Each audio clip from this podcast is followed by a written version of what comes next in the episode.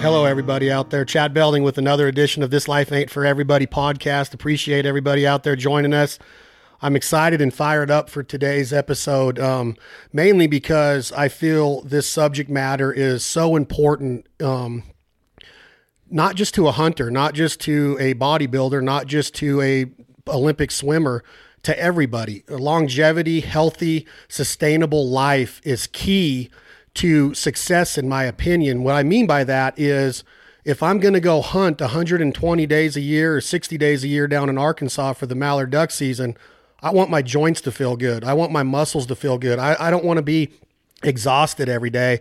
And that's where today's guest comes in. I've known this man since 2005. Um, he's a personal trainer in the Northern Nevada area, but that doesn't even come close to what his resume is on a national level with who he runs with, who he trains with, who he has helped become not just a better athlete or a better um, performer, but just an all around better person and um, somebody that's going to be more important to their community. My guest is Matt Pendola from Reno, Nevada, Pendola Fitness.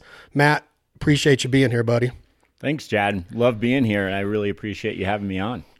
And when Matt says he appreciates something, it's it's it's one of those things to where when he and Matt can talk to this a little bit, but when you do what you do for a living, you really do learn to appreciate what we've been given as far as our body goes. And when I say that, I don't want it to be taken for granted of, well, you know, this is who I am and this is what I'm going to be and this is what I was given. So this is all I have to work with. You can become better you can become healthier, you can become stronger. And we're, we're going to introduce our second guest here in a minute, but he's sitting right to your left, to my right at 77 years old.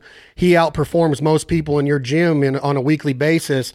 We're, we're, we're talking about Les Nesbitt. We'll get to him in a second, but a lot of people have seen him on the Fowl Life and, and know who Les is he he's the man in my opinion. I'm so glad he came into my life and he came into my life because of you, Matt. But talk to me a little bit about this lifestyle and how important it is to being healthy.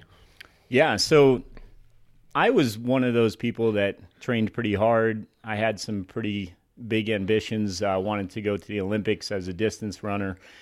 I was definitely on my way, but I was in a lot of pain and I had uh, a lot of problems as I started to pick up my volume, my intensity uh, for my marathon training, my half marathon training, that sort of thing.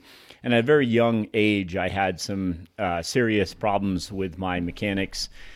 Nobody was able to give me the answers that I needed at the time. I went through a lot of rehab and went through a lot of different therapies. Nothing seemed to work. Eventually, I found my own way, and that's what sort of started Pendola training. I realized that, geez, you know, this has worked for me, and I can help other people. So we decided to turn the training into something more of a lifestyle than just get in there and grind it out. And that's kind of what Pendola Training Health and Fitness is more about to me.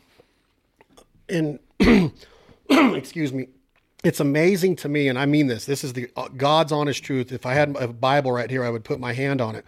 When I woke up this morning, my hips were in pain today because I've been I've been back in the Midwest snow goose hunting and this style of snow goose hunting, and Les can attest to this, is out of what they call a pit blind. It's built underground and you're sitting in a squat position, but you're on a chair, but you're constantly raising up and down in a squat position, twisting your body, aiming your shotgun, turning and watching the birds work, jumping up and down out of the pit to recover the harvested birds, getting your dog in and out.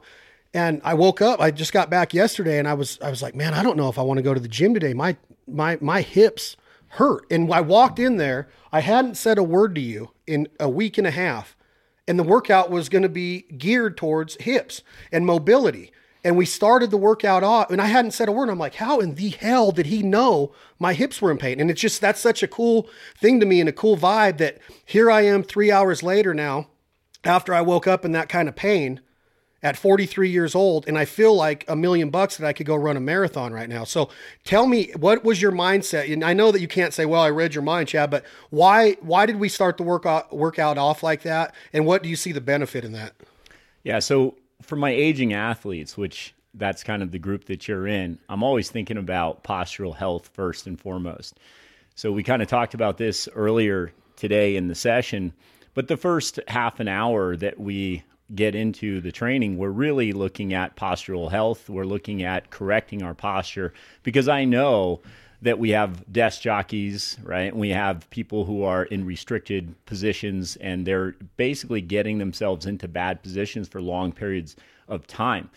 So you already explained your why to me. You know, why is the training important? Well, all of the things that you did in the last week and a half or so, those things need to be addressed, right? And and most of the people coming into the gym, they're in bad positions way too long, right? Because we're not out there hunting and gathering all the time as much as we'd like to stay active and and uh, keep our bodies healthy.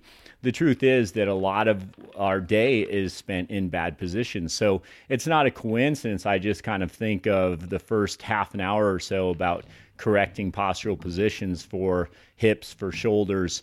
How do we really recruit our core in daily movement? And that is a very misunderstood topic to me.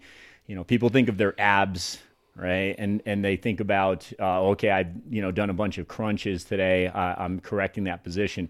Well, no. If you look at a, uh, I like to use the example of a can, right? So if you take a can and it's empty, and you put 10 pounds on top of that can, it's going to be able to stabilize and sustain that weight. But if you just put a little dimple in front of that can or in back of the can, right, that 10 pound weight is now going to crush that can. It's going to fold the can over.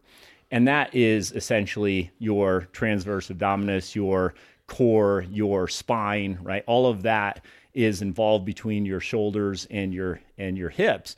So what we need to do is we need to look at how we can get movement back where it should be. And there's something called um, joint alignment that we look at, and we have our body as a stack of joints, right? So our ankles, our hips, our shoulders, they should be moving obviously in their uh, designated or orientated directions the way that they're meant to to work and move. But if you have a restriction in your shoulder let's say then going down the line you could feel that a lot more in your lower back right? Or if you have a restriction in your ankle you could feel that in your knee. So we have to look at getting those joints moving as they should and stabilizing as they should and if we do that, then we're going to be able to move properly and use our core. So, to kind of sum it up, we want to be able to move our hips with our shoulders.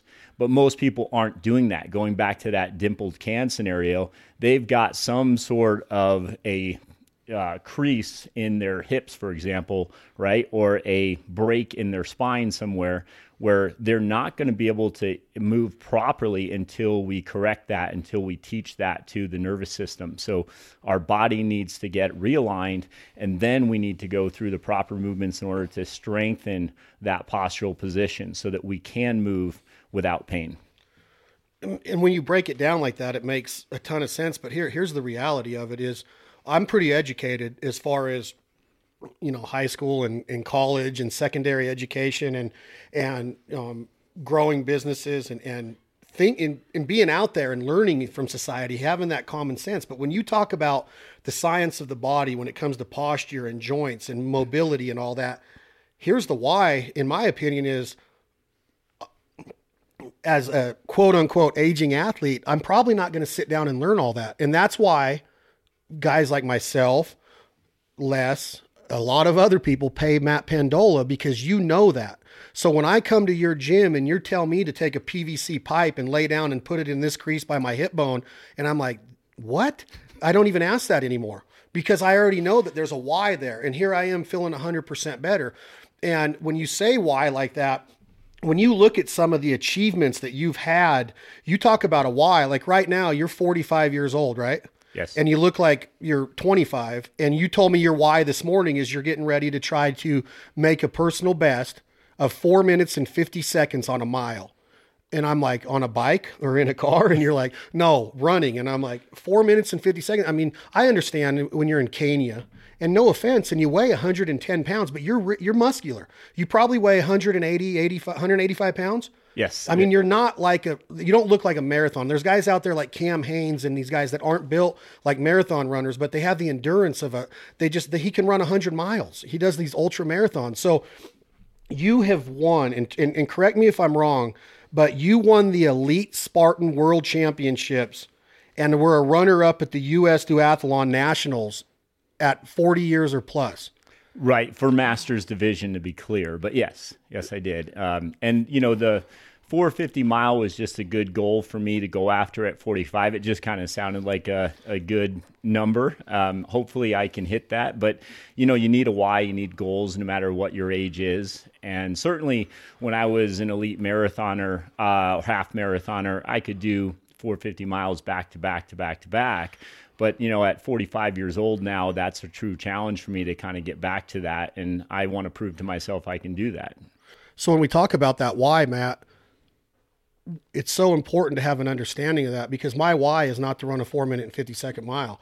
When I go hunting, I love to be able to lay in a ground blind in a sit up position and be able to watch the birds come in and say, get them and be able to sit up and, and start shooting and do that a hundred times a day, however many times a day it is, and not be in pain. Then I jump up out of that blind, just like a, a drill that would be in the gym of a box jump or a one-legged squat or something. I jump up, I'm, I'm, I'm jogging or sprinting to the birds because I got to get them back or I got a dog out there. And I want to bring Les into this. Guys, Les Nesbitt. Les, you're 77 years old and you lay in these ground blinds with me. How important is Matt's training at your age now? And you're 30 years older than me. And I, and when I say that, I don't say it lightly because he's hard to keep up with in the gym. You hit a heavy bag with this guy, he's going to smoke you. You hit a speed bag with this guy, he's going to smoke you. If you get hit by this guy, he's going to smoke you. So at 77, I ask Les all the time, why are you in here? Why are you doing this at almost 80 years old? Just talk to me a little bit about why are you doing it, Les, and does it help you through your hunting season? Absolutely. I I started with Matt 17 years ago. And I tried to work on my own probably two or three years prior to that. And I would be very similar to that can with the little dimple in it when I was trying to do it myself. Uh, I couldn't achieve what I wanted to in a short period of time to get ready for a hunt, so I, I started working with Matt. And uh, over the years, he's he's corrected a lot of issues I've had: two knee replacements, shoulder replacements, and various injuries I've had through hunting.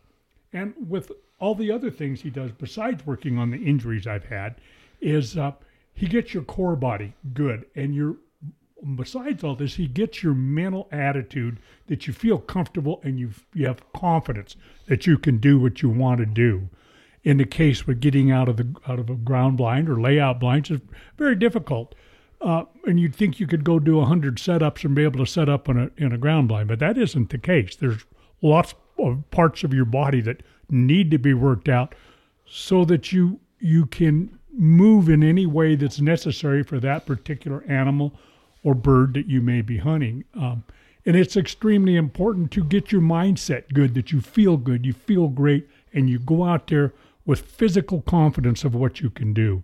If you're on a sheep hunt and you know you've got to do, uh, which I ran into this situation earlier this year, I was doing 14, 15 hour, high, uh, hour long hikes uh, carrying a 20 pound pack. I mean, it was really tough, but I had told Matt what I was going to do this year, and he worked around that and gave me exercises to do and worked on certain strengths that I would need to be able to do that.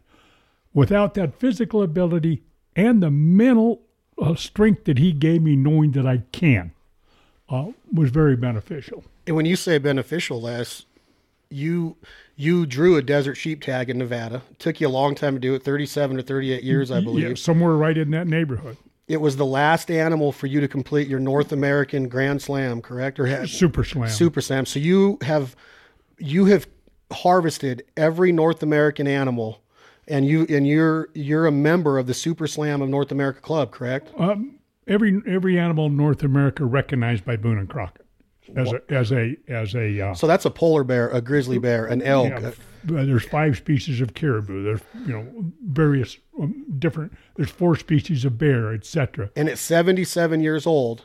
And I want everybody to pay attention to this part. What was the altitude you were at when you shot that desert sheep in Nevada? I'm guessing I was at 11 to 12, 11,000 feet anyway. 11,000 feet above sea level. And I'm going to say it again at 77 years old, it's not normal. And it's, it, it can be genetics. You can relate it to anything, but I know, Je- or I know Les very well in the last three years, and he has the right, what I call the RMA. My football coach growing up that coached Clay and Clint and all of us in the Belding clan, um, Ken Cass taught me about RMA, right? Mental attitude bigger, faster, stronger, but bigger did not necessarily always mean you had to have big biceps. It meant that you had to have a big heart. It meant that you had to have a big passion. And then you would become faster and stronger. And that's what Les is talking about.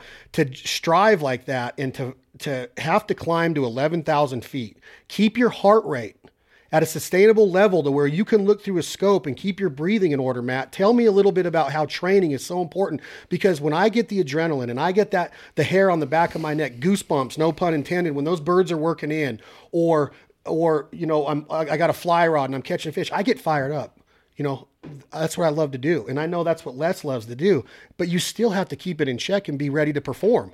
And if you're not ready to perform and you're out of shape and you're breathing heavy and your heart rate's at 150 beats per minute, Mine's more like 90 or 100 when I'm fired up. And that means that I've trained my body to stay in shape, right? Or talk to me about how important heart rate is and why you always stress. And you even, at, in my early days of training, you made me wear a heart rate monitor in every workout. Yeah. Heart rate is important, and conditioning is often misunderstood as well. I feel like a lot of people are doing conditioning that doesn't relate to their why.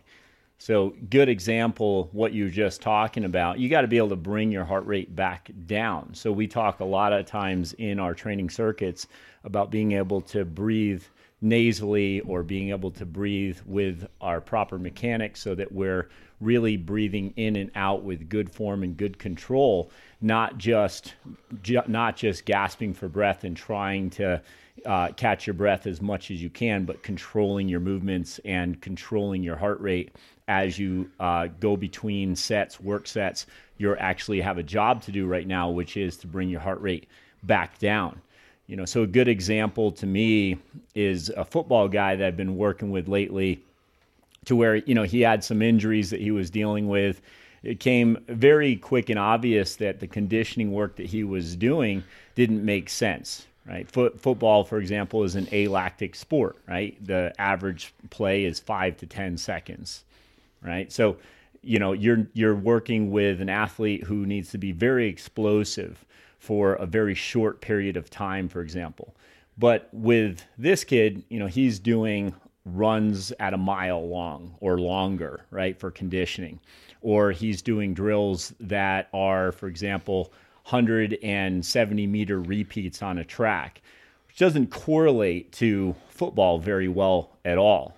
You know, so I learned from a guy, Joe DeFranco, who's like a titan in our industry, about uh, conditioning football players, especially a little bit more, to where you're really looking at um, the sport itself and the average time that you're you're playing, which is again five to ten seconds in that scenario. So, you know, why are you going to work on steady state stamina for 20, 30 minutes, right, or longer? So once we started incorporating these kind of explosive drills into this kid's training, and we started to learn how to recover our heart rate and bring our breathing back down in between sets, not only did his injuries go away, but the speed that he wanted came, and it actually came pretty quick and, and easily. So whether you're a hunter or you're a football player, you got to ask yourself, why is this important for me right now, and am I doing the right thing?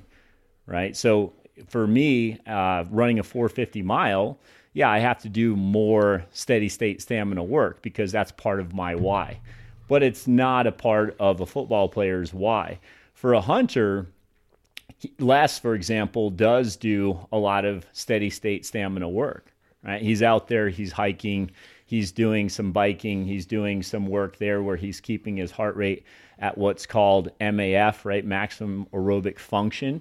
And he's learning to control his heart rate so it doesn't get too high, but he can recover quickly. And so for somebody like Les, you know, his bouts are going to be more along the lines of bringing his heart rate back down so he can control his breathing so he can make that precise shot without letting his breathing get in the way, right? And I'll let Les speak on that a little bit more, but I think that with what was it, two heart attacks Les before you started training? I had one heart attack, and then I um, I got adhesions around the stent, so it was actually just one heart attack. Excuse me. Uh, prior to going and, and, and coming to see you, I had the heart attack, tried working out, and uh, then met you at I think 24 Hour Fitness at the time, and we uh, worked on that. Worked on that. Worked on my conditioning for that, and and the knee replacements and the Achilles uh, tendon were all big parts of what I wanted to do. And it's when you say when you start talking about the word injury, I think a, my mindset now is like my shoulder gets a little pain in it, and before I'd be like, man, my rotator cuff, because I had reconstructive surgery playing college baseball and tore my rotator cuff in my labrum. I'm like, oh my god, I tore it again. Oh, it's and then I go in and I do the drills you teach me on the rolling out and get into those different points and, and touch points in there. And by myself, because of your leadership and showing me how, I can get rid of that pain to where my mindset before was I'm injured. I don't want to work out today because I'm going to hurt it worse. Well, in reality, the first 30 minutes of our workout is a, is like a complete curing process. That pain's gone, and now I feel like even a, a stronger athlete to where my hamstrings hurt one day, but then the, the that day after the curable 30 minutes, I'm doing a 42 inch box jump at 43 years old, which I would have never thought in a million years I can do. And, and I'm not trying to brag or anything, Matt, but I, I weigh 208 pounds right now. When I came to see you, I was about 225. I'm 208 pounds to where I can go all day now. I can, I, I can just keep the fight going and going and going. And just talk a little bit about that about a guy that's built like me. I'm not going to have a, an eight pack of abs all ripped up with, and, and, have a ton of vascularity and veins coming out of me but i'm happy with the way i look. I'm even happier with the way i feel and i'm even happier than that the way i perform on a daily basis both mentally physically and emotionally. So when you see a guy like me do a 42 inch box jump are you surprised or are you just like well that, that's every day in this gym no, that's that's definitely not every day, and you know you deserve credit as you know Les also deserves credit for the fact that this is a daily commitment, right? So you have to do what we call your personal protocol, and you have to stay on top of what it is that your body needs from you each and every day, and that allows us to get more work done in the gym. But I will also preface by saying that I'm not slamming something like CrossFit. I know a lot of people will get angry and send in uh, you know hate emails because I don't like cross training or don't like CrossFit or that sort. That's that's not necessarily the the truth. I I love the culture that something like CrossFit has. But the fact is that you know people are doing circuits, they're doing training that really does not equate to their why or their goals. Like you said, you don't want to be in pain. You want to feel like you can go all day doing what you love to do. And a lot of these programs, they're just not built for the why. They're built for more of the overall idea that it gets people off the couch, it gets people uh, exercising and training every day, but they're simply oftentimes doing way too many of the bells and whistles. So those box jumps you mentioned, you know, those are those are good in small repeats, and those are good once we've gone through that 30 minutes of correcting your posture, right? But we don't want to do those every single day, and we don't want to do those for a hundred. Right. And so we go, we go back to that equation of what do you need? What is this really doing for you and your eventual goals or your current why?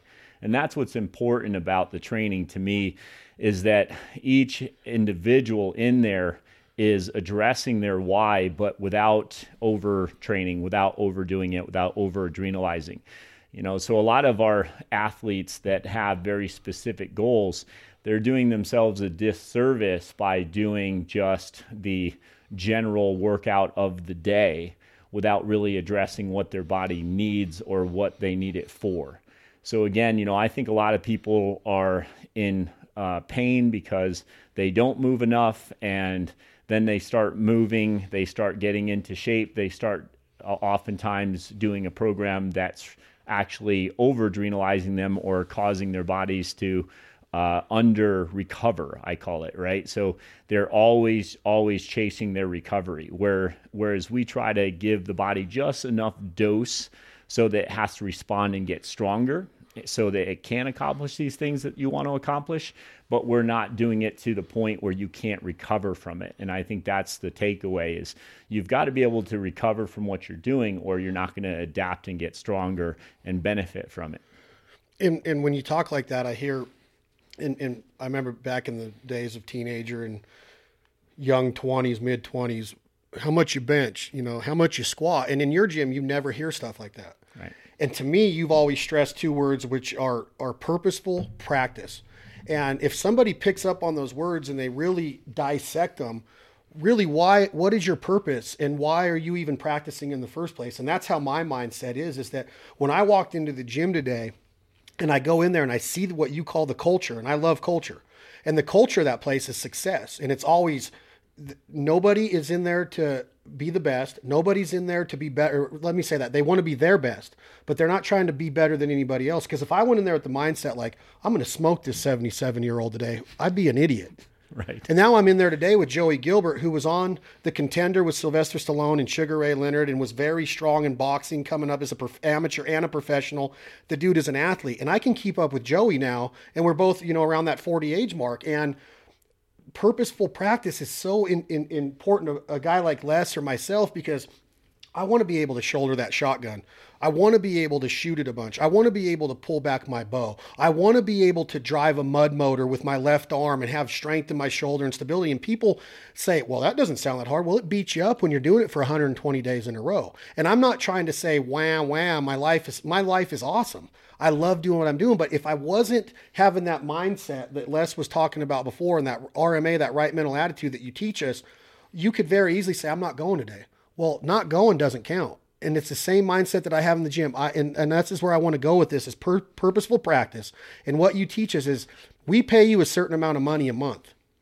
It's just like college. No, my professors never came and knocked on my dorm door or my apartment door when I missed class because they didn't care. It's on your own. And now at 43, here I am back in that same mindset that Matt gives me a drill to do or Les. And then he turns his back and he he, he knows he, he watches us enough that you know that our, our, our technique is there and our form is there, but you don't babysit us. We could quit at any time. But the right mental attitude has me now saying, I'm not going to quit because I want, I'm in here for a reason. I'm in here for a purpose.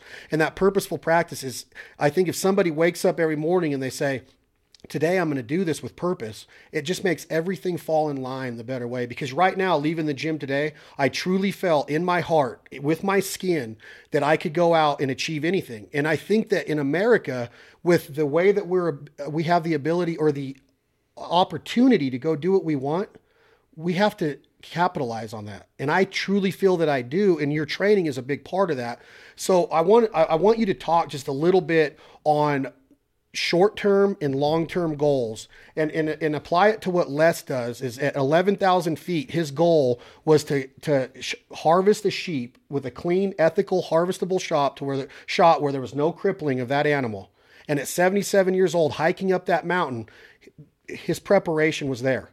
And now it was time to perform. And talk to me a little bit about purposeful practice and short and long term goals. Yeah. So when Les first started training, we had a few things that we had to work on right away. He had a couple knee replacements, he had the heart issues that we already talked about. And so we had some immediate goals that we had to work on. And I definitely felt like the first year was the hardest to get through. We had to make sure that he was getting into a better position, obviously, and we had to get his heart healthy and strong again. But people think about, for example, the 10,000 hour rule got really popular, right? So people started talking a lot about that, right? Put in 10,000 hours and you're going to uh, reach, you know, whatever status that you think of as being optimal in 10,000 hours for whatever goal that is.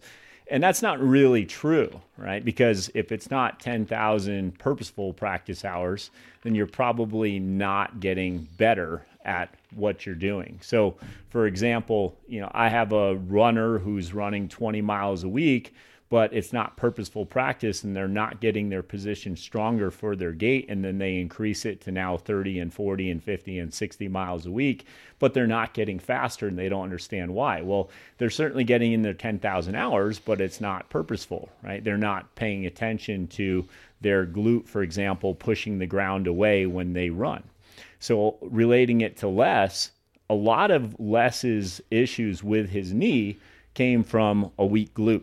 And you look at this guy and you're like, he does not have a weak glute, right? Well, not today. What is a glute? is that the buttocks? The buttocks, The yes. buttocks, okay. Yes, yes. So yeah, so with with Les, for example, we did a lot of work in the initial year of his training where we had to activate that glute. And we had to activate that glute in a way that it was going to communicate with the rest of his muscles. Okay. But he was very front loaded or quad dominant when he first started training. So the the initial goal was more directed around glute activation for his knee.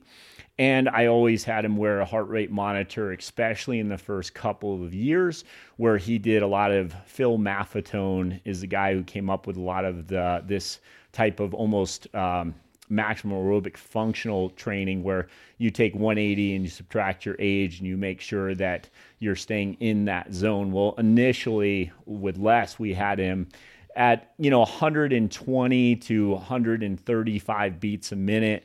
In the beginning we had to get very comfortable in that zone. Why? Well getting to your long-term goal that we're talking about and being able to make that um, precise shot when it counted with without hurting the animal and that is something that Les was able to do because of years and years of practice and training and building on that heart. And to the point where Les, you could jump in here, but you told me a couple years ago, a few years ago, that you had a heart stress test done and uh, that your doctor had told you uh, that your heart had um, been like a 25 year old's at that point. Uh, that's true. Uh, my cardiologist, um, who is a friend of mine, the last time I saw him, he told me that um, uh, for at that time I think I was 76. He said for a 76 year old guy, you're in the top uh, one percent of people your age, and he says I only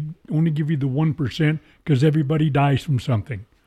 So uh, it's worked quite well what you've done, and and the uh, cardiologist knows your program, and I think he had a daughter at one time that was a runner in there. Um, he would be a little concerned about different things I was doing as far as weight, certain amounts of weight, and and straining my heart. And then finally he said, "Well, never mind. Whatever you're doing, you just keep doing what Matt has you do, because it's progressing quite well." And it did. It strengthened my knees, strengthened my heart, and uh, Well, and you my say mind. you say strengthen his heart, Matt. Here, when Les says that, he had a heart attack. Right. and everybody that hears and my dad passed away of a heart attack and my grandpa my dad's dad passed away of a heart attack so it's no secret that that's an issue and i've talked to les about that subject many a times and he's lined me up with the same cardiologist and uh, at 43 i'm staying on top of it more than i probably should i'm a little bit anal about it but i want to be 77 and still going to the gym with you and still going hunting with at, at, at like les is doing. And when he says that uh, the top 1% that's that's a why right there. That's why i want to do this because at 25 you don't think like that. And as you start to just creep up and become a quote unquote again aging athlete i do i, I look at people in their 60s 60s young. My mom's 63 she's beautiful. She's active. Every one of our parents that are my age are are, are reaching you know coming close to 70 and they're all still so active. They're skiing and they're participating and working out and bowling and traveling.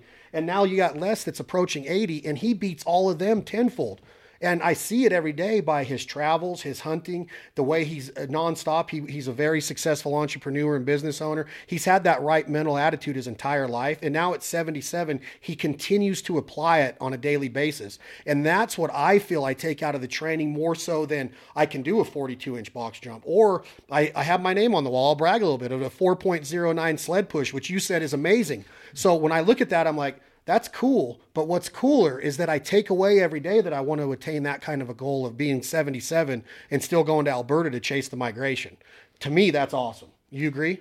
Oh, I, I definitely agree. And, you know, I know some of your listeners are probably thinking, well, how does this, you know, relate and, and how can I use this information? But with Les, I like to bring forward the point that I believe it was probably about two weeks into his training. I think he almost quit.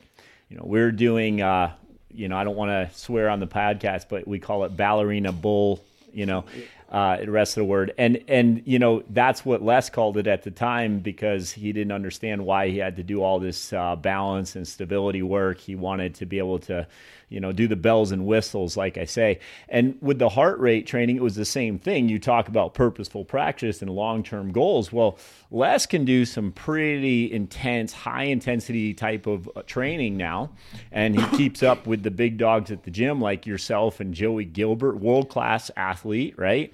he can keep up and he can do this but he has the base now 20 years ago when he started this route he didn't have the base right so people want to kind of do the sexy stuff they want to do the high intensity interval training right they want to g- jump right to that stuff because that's bragging rights or something right but where Les didn't quit is when where many do, right? It's the stuff that you don't want to do a lot of times that you have to face it and say, this is where I need more work done. And Les did that. He did the ballerina bowl work and he did the steady state stamina or the Phil Maffetone uh, maximum aerobic function type of work. And he did that until he built up a big enough base where now we had such a big base, like a pyramid, we could work on the peak and getting up there to that ultimate why of everything that we've discussed about his hunting goals. And, and here's some here's some cool uh, cool thought process that I'm that's going through my mind right now. Tell me if you can dig on this a little bit. And right now in America is one of my favorite times of year. And I wasn't a wrestler, but in my my entire life, I wanted to be. I should have been. I, if I had it all over to do again, I would have started wrestling with Luke and Joe Sellers and and Bo and Jake and all the Sellers boys at Wooster High School back in the day. And they were like they were considered the pioneers of wrestling in Northern Nevada. And now this time of the year, it's the NCAA national championships, and it's happening in Cleveland, Ohio this week. And I pay full attention to it all season long. I watch the wrestlers, the rankings, and and now I'm so excited to watch it this weekend because it's it's the titles. And you talk about a sport where you're on your own, right? And this is where I'm going with this: is there you're out there, the lights on, and it's just it's just one mono and mono, right? You against one other dude. But what people don't forget is that on that Penn State team, on that Ohio State team, they got coaches that been there, done that. They're behind the scenes now, and they don't. They're they're not looking for the credibility. But when you start looking and digging and dissecting what those coaches achieved on a, a high school level, a collegiate level, an Olympic level, Olympic medalists winning the gold medal for our country, um, you can look up yourself, like the head coach of Penn State. And I don't need to say his name. I mean, if you follow wrestling, you know who he is he's really the reason these kids are performing because his recruiting efforts are bringing them there. And then his approach is like yours, the right mental attitude that they can go out and achieve this. And I think they've won four national championships in a row. And this year they're not favored. Um, Ohio State's favored right now, but and I think I'm correct on that. But it's going to be a, a, a, an awesome weekend to watch wrestling. And the reason I'm going here is that those kids, the credit is going to the program, the coach in country music. Garth Brooks sings an unbelievable song, or some or one of these big time hit makers sings a big song. The songwriters are the one that wrote that song, that had that in their heart, the passion to write that song. Yeah, George Strait puts his voice to it, but if you look up the name Dean Dillon, he's written uh, I don't know, maybe 20 or 30, 40 number one hits, and a lot of those by George Strait, but nobody really knows who Dean Dillon is unless you dissect that industry and really want to learn it. And that's what I attribute to you is that I go out and I, I, I I'm very successful in being able to be on TV and, and have an awesome crew and a great business and brands. Les goes out and he's a member of the North American Grand Slam Club at 77 years old. I keep saying that because it's amazing. But behind the scenes, we have this this foundation of Pendola Fitness, and I know that there's other training all over. And you give, and I, that's what I love about you, Matt, is that you always are giving credit where it's due to your your mentors and who, like Coach Bobby McGee, and people can look, I'm having a hard time breathing today because I'm so excited about this. But, you know, we have a foundation in Reno that allows us to come back after being on the road 20 or 30 days and come back to that gym and be accepted back into, into the culture and get healthy again and feeling great again and being able to achieve even more. So that's what people have to understand is that are you disciplined enough to go and wake up every morning and go work out? Well, yeah, I get up and I go and I do, but is it purposeful and is it the right exercises? And now, unless can can tell tell everybody this, Les. When we're in North Dakota and we're starting the season off, what do I do? I open the tailgate and I put a cooler on the ground, and I put a tire on the ground, and I got the tailgate down, and I got a jump rope, and what? And we're on a dirt road in the middle of rural America, the back roads of America, and what are we doing? We're jump jumping rope and and Picking up weights. working out and doing and doing I got a lift on my truck and I can jump up on that tailgate repeatedly. We do box squats on our on our on our camera cases. We do stuff one-legged squats on our coolers. You know, these coolers are strong enough now to where you can sit a, a 700 pound piece of metal on them and they're fine. So you can, my point is, is that we have this foundation now where we can come back to Reno and take it on the road with us. And we owe a lot of credit to you and your, and your infrastructure and what you do. Just like you owe a lot of credit to guys like myself or Les or, or your wife is, and you can talk about her. Erin is amazing with, with what you do and what you preach, but it goes both ways. And people have to understand that, yeah, you can wake up and do this on your own but is it the best thing that you should be doing at that time? Are you really achieving that purposeful practice and those long and short term goals? So that's what I take out of it, and that's the mind. That's the thought process that I'm going through right now. Is, is these wrestlers are getting ready to go under that spotlight? Is somebody's getting ready to have another, another number one hit on the radio? There's a lot of behind the scenes people that that don't want the credit and don't seek the credit like yourself, but they deserve all the credit in the world because they continue to let people like us strive for excellence. And that's where training comes in and this lifestyle, this choice. It's a choice to live this. Do I want to eat an extra large pizza with pepperoni on it right now? Guaranteed I do. But the mindset is I, that's not the right thing to do. And I, I won't do it. Now, that's not saying that I won't have a bite of pizza with my daughter next week because I'm not I'm not going to just cut out everything in my life and your philosophy doesn't make you do that. So we can talk about that kind of stuff all day, but there's so much that goes into this lifestyle. I can, I, am passionate about it, and I don't know the first thing about training, but I listen to you, and I know that my, my I'm achieving something because I feel great every day. Yeah, you you earned me some uh, points there with with Erin and my wife Erin. She's uh, amazing. She's one of those people that she's really supported me, and so I've been able to really grow my business and she's sacrificed a lot. We have a daughter, little girl, Mia, and Mia's six years old now, and it takes a lot to be able to, you know, have a family and still have a balanced lifestyle, and at the same time, you know, pursue all of these goals, which I'm lucky enough to call this my passion, not my job. And so it's it's people like yourself and Les that really get me up in the morning and it keeps me going uh, I never ever imagined when I was in my teens that this is what I would be doing for a, a living.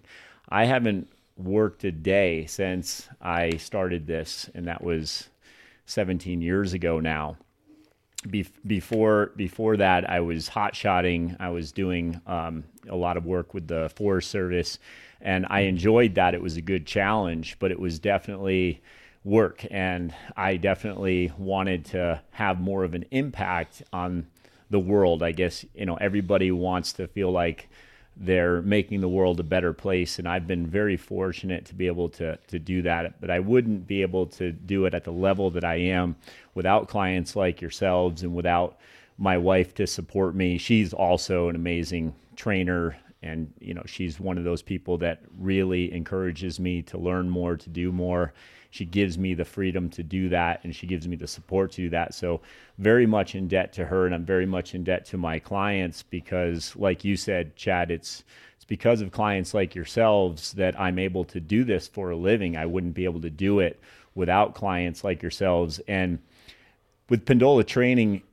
a lot of people think of it as an athletic training facility, which of course it is, but I don't really care how good an athlete is when somebody walks in there. And I think of everybody as an athlete. We just have to find what kind of an athlete you that's are. Awesome. I love that. Right.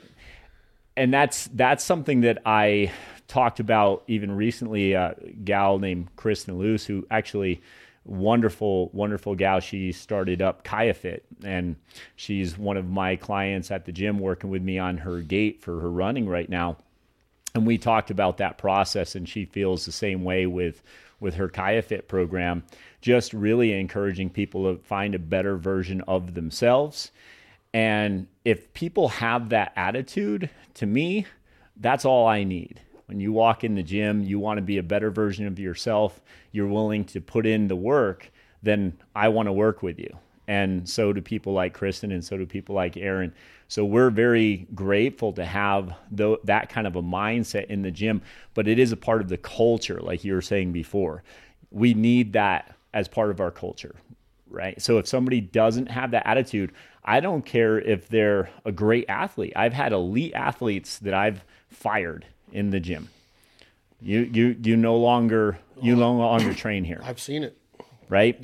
And you know we won't name names, but some pretty pretty good athletes because they don't have the attitude. They just happen to be very talented, very good at what they're doing, but that's not going to contribute to our culture. And I'm jumping around a little bit here, but this a couple months ago with our Pendola project team, which is our racing team, we had a bunch of kids go to the Boise national qualifiers, and three of my kids won the individual races for national qualifiers, and 17 kids medaled. That was a highlight for me, not as in bragging rights as a coach, but to see the evolution that these kids made. And when you talk about somebody wanting to be a better version of themselves, one of my kids, Rosie Linkus, she won the 800 Open and she was uh, one of the faster times in the nation that day for, for the 800 indoor. And she also placed second in the mile. She was one of those kids when she first started out that was running actually JV times. And I'm not exaggerating that to where she was not really even getting down the track without having to stop because she needed to catch her breath. I remember her first workout ever where it was almost her last day, but she didn't have it in her to quit. She wanted to be a better version of herself. And two years of hard work, and she was number one, right? Going from a kid who couldn't even qualify for a meet like that to a kid winning that race to see that evolution in a person is what it's all about to me. I will never, ever forget watching her win that race, not because she won, but because of the person who crossed that finish line. It was, it's such an emotional moment. And those are the type of moments that make it all worth it. And I just can't speak enough about the type of people that these champions are because they're champions more than just as an athlete, they're champions as a person, right? Better people make better athletes. And because of those better people like Rosie, uh, Alexis Melendrez, who's now a two time state champion, you know, Eric Turner, who, who won the two mile at Boise, those kind of kids, they have made that culture so special and so unique that when kids join that program, they are not only wanting to be a better version of themselves, but they see what's possible right in front of them because other kids have done it who weren't necessarily the most talented, right? And I have very, very talented athletes like Gabby Williams. She's, you know, the captain for UConn, obviously one of the best basketball players in the country. So much talent. But one of the things that she really hates is when somebody attributes their success to talent. No, right? I've, I've been in the gym with Gabby. She's a worker. She's a worker. And so much so that, you know, uh, I love the story that she tells when she was younger. She did things with her left hand just so she'd work more on coordination, like eating with her left hand instead of her right hand. Those kind of things she worked on from the time she was a little kid. So, you know, she was constantly striving to be a better version of herself. So, any kid, any talent level, any adult, any talent level doesn't matter to me. What matters is are you working to be a better version of yourself? If you are, you're part of our culture, you're part of our success, you're the reason why Erin and I get up in the morning and do it. And and what's cool about that is that, you know, people out there listening and, and people that I run across is it maybe it's not for you. And that doesn't matter. I'm not going to say that I'm better than anybody in this world because I work out with Matt Pendola and Les Nesbitt but I'm becoming a better version of myself. And that's what matters to me in life is that as you as you start to get a little bit older and older and a little bit more mature and and you you have a daughter like I do and I see how she is at 7 years old and and then I see what you did with my nephew Chance who was 12 and 13 and he comes out of your courses saying wow, I feel so much better. I just have you know, and it wasn't just about him being stronger or faster or quicker. It was about him feeling sh- stronger mentally because he w- had he had confidence and confidence breeds success. And you talk about these athletes that were in Boise, and you can also say the same thing about people in your you know your aging athlete course is that we are becoming a better version of ourselves in more ways than uh, again that box jump doesn't matter but what does matter is that i don't look at somebody and go man you, you you're worthless because you don't work out. That's terrible way of thinking. I look at them and go i know that there's a better way out there. There's other things you can do. It's not my area to preach to you to do that but it's awesome knowing that we can all have that opportunity to become a better version of ourselves become a better athlete, become a better parent, become a better business person, become a better hunter. And in your case, you're you're working hard every day to become a better trainer. By no means are you the best trainer in the world and you don't have that attitude. By no means do you know everything and you don't have that attitude. And that in my opinion is the secret. Being a sponge, keeping your mouth shut, which I have a hard time doing as people can tell I talk in a lot of run-on sentences. Stop laughing, Les. Becoming a sponge and learning it's so important, right? And you do it every day. You're always giving credit to these other trainers that you're learning from. You could very easily be in the gym and go, I made this one up last night. But he doesn't do it, does he, Les? You're always saying, Well, I got this from this guy. I did I did have some innovation in this movement here. I, I have some credibility here, but you're always giving that. And I think that is part of that culture because it becomes your your thinking process. Would you agree, Les? Absolutely. You know, some of the things he's come back with. He went to rubber band school once, and that made it really tough for the rest of us. But one thing I would like to add that um, Erin is an extremely good trainer. She works out really hard. Very good trainer. A lot of fun to work with. But you had indicated that maybe Matt at his age only looked like he's 25 or 30. Erin looks a hell of a lot younger than him. Yeah, yeah, good. On, Matt, Matt's, and she'll like to hear that because she she is a specimen, and so Yes, is he. And that's, absolutely. And you know, Mia, she, he, Mia's got those genetics. So, without getting too deep into how beautiful and, and, and hot Matt's wife is, let me just switch up a little bit. And I don't want you to think a lot about this, okay? I want, and, and here's how I'm going to set this up: is you walk into my studio, you can kind of tell who I am. I got a little Italian wall over here because I'm from some Italian heritage on my mom's side. So I got some Godfather and Soprano stuff. I got some duck stamps over here and some mounts because I hunt. I got some baseball stuff over here. I got some music stuff over here. So you can kind of tell where I'm at and, and, and how I, and you've been in my house for dinners and how I cook and in my community or my culture. You walk into my house, you kind of see the same thing through my decorations. I don't just put something there because it might look good or to get somebody to compliment it. When I walk into your gym, I feel the same way about what you do because it, you talk about bells and whistles. Well, your gym's not bells and whistles. Your gym is a, a the best diesel mechanic in the world in the darkest shop in the world that can fix anything. And that's how I look at it. But when you start breaking it down and what I say dissecting, because I love to dissect things, I'm going to say some quotes that you are that I credit to you, and I know they're not your quotes because you do give credit again with the author and the the, the original sayer underneath. But I do accredit one to you, and that's yeah, man. You get us to say yeah, man, and because that's the right mental attitude is yeah, man.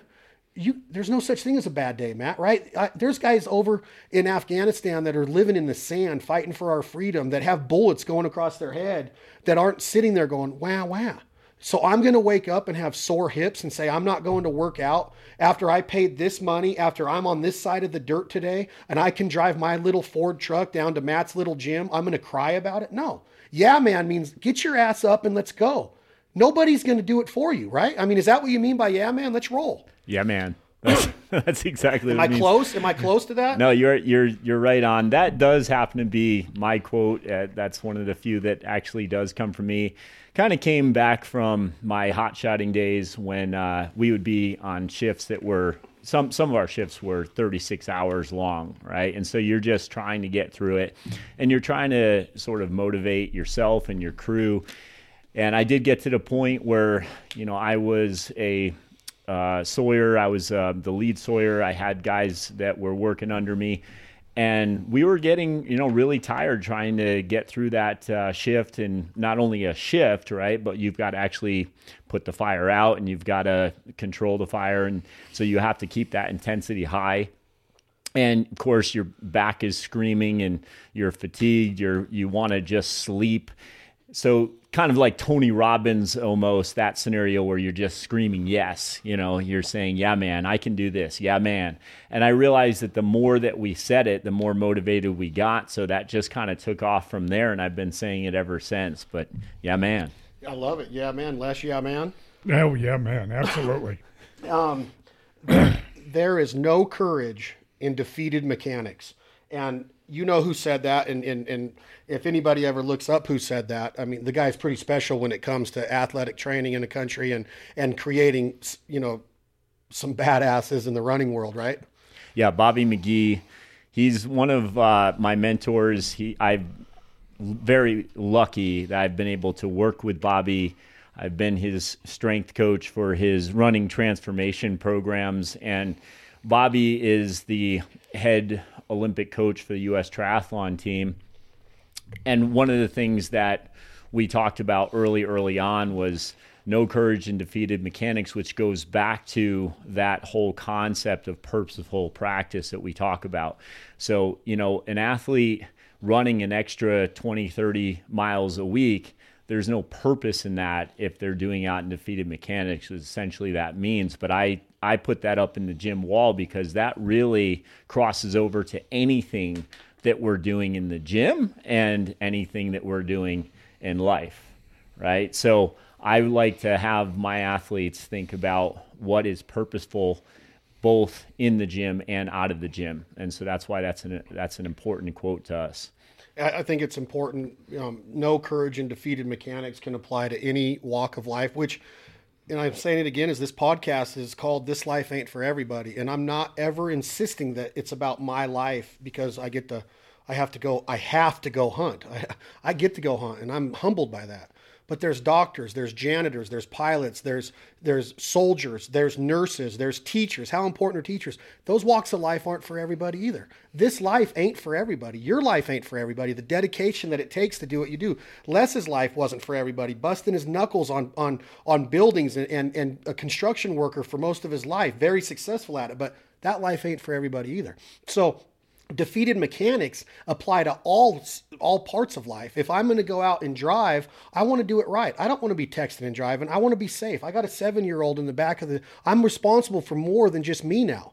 I don't want defeated mechanics in that. When I hunt, I don't want defeated mechanics to where I might cripple an animal or cripple or hurt somebody that's hunting with me. I'm always thinking safety. Defeated mechanics are way more than just bench pressing three plates and saying, man, I just put up 325. Yeah, but did you just tear your labrum doing it? Did you just, you know, pull a muscle doing it? Defeated mechanics suck. So when I read that, I, I read your quotes every day. The next one that I read a lot is whether you think you can or you think you can't, you're probably right. I mean, how awesome is that? I mean, that that quote right there, Les, says it all. You absolutely it, right. It's how you think, right? That's that's the name of the game. And, and talk to me about that quote, Matt, because to me, like, if I own that gym that you have, I would never take that down. Because whether you think you can or you think you can't, you're probably right. So if I'm going to be negative and think that I can't do something, I'm probably I'm probably right. But if I think I can go in there and beat Steve Miserak at a game of billiards, I'm probably right. Might not do it, but if I go in there and think that I can't, I'm never going to do it. Right? Is that kind of where you where you're going with that? Yeah, no, hundred percent.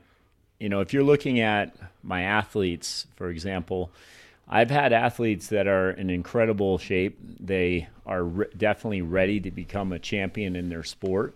But if they haven't mentally prepared for that, then it's not going to cross over, right? So I had a lot of heart to hearts, a lot of talks with my athletes on their mindset along the way in their journey to make sure that they were as mentally prepared as physically prepared for their goals. I learned a long time ago that not necessarily eh, my best athlete in the gym was going to be the best athlete out in the field.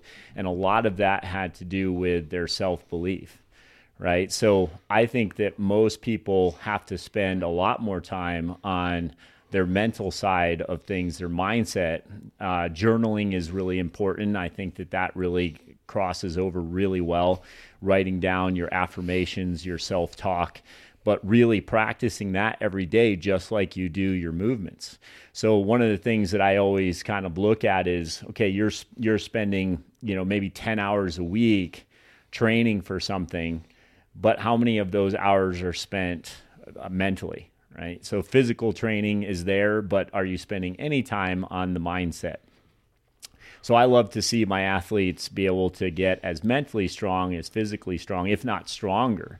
And again, you look at somebody like Gabby Williams. She's very humble athlete, um, very very talented, obviously, but despite how humble she is, she believes in herself 100%.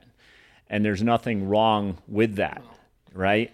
And I think that in our society today, a lot of people have trouble really accepting the fact that it's so it's okay for them to believe that they are better or can be better than their peers or the people around them just because you're a good person doesn't mean that you can't outperform other people and still be a good sportsman about it right? It's how you handle yourself. It's how you operate yourself in those moments. And, in other words be a humble athlete be a respectful athlete, but know that in your mind, know that you deserve to be the best one out there, right? Or obviously, it can cross over to anything in life. It doesn't have to just be about sports.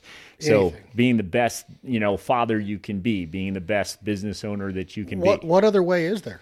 Right.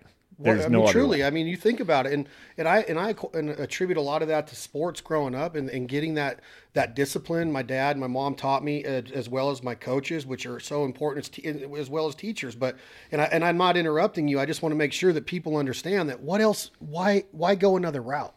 And when you say that you have to have that confidence in our communities and in our society, we, there might not be that that approach anymore. Our approach has become oh really? You're in the gym and you're working out. Oh you're in love and you and you and you feel good about yourself. Or oh you're successful and you have a, a thriving business. I'm going to hate on you. I'm going to throw rocks at things that shine. Like that's a quote from taylor swift and it's always stuck with me is that you're shining and you're happy and you're successful. And and instead of me waking up and going I got to get there. I want to get there. I want to be a better version of myself. I want to be better for my daughter. I want to be here for a long time. I sit there and pick up rocks and throw them at you and try to knock you off of your ladder. And I'm always like, well, Lil Wayne said, if you want to get to my level, you better buy a rocket ship. Well, think about his approach. He's a very successful rapper and he's signed huge deals with tons of people and he's making a living. We might not agree with everything he says or does, but I'm not going to hate on the man because he's successful and I probably would need a rocket ship to get on him or Eminem's level as a rapper.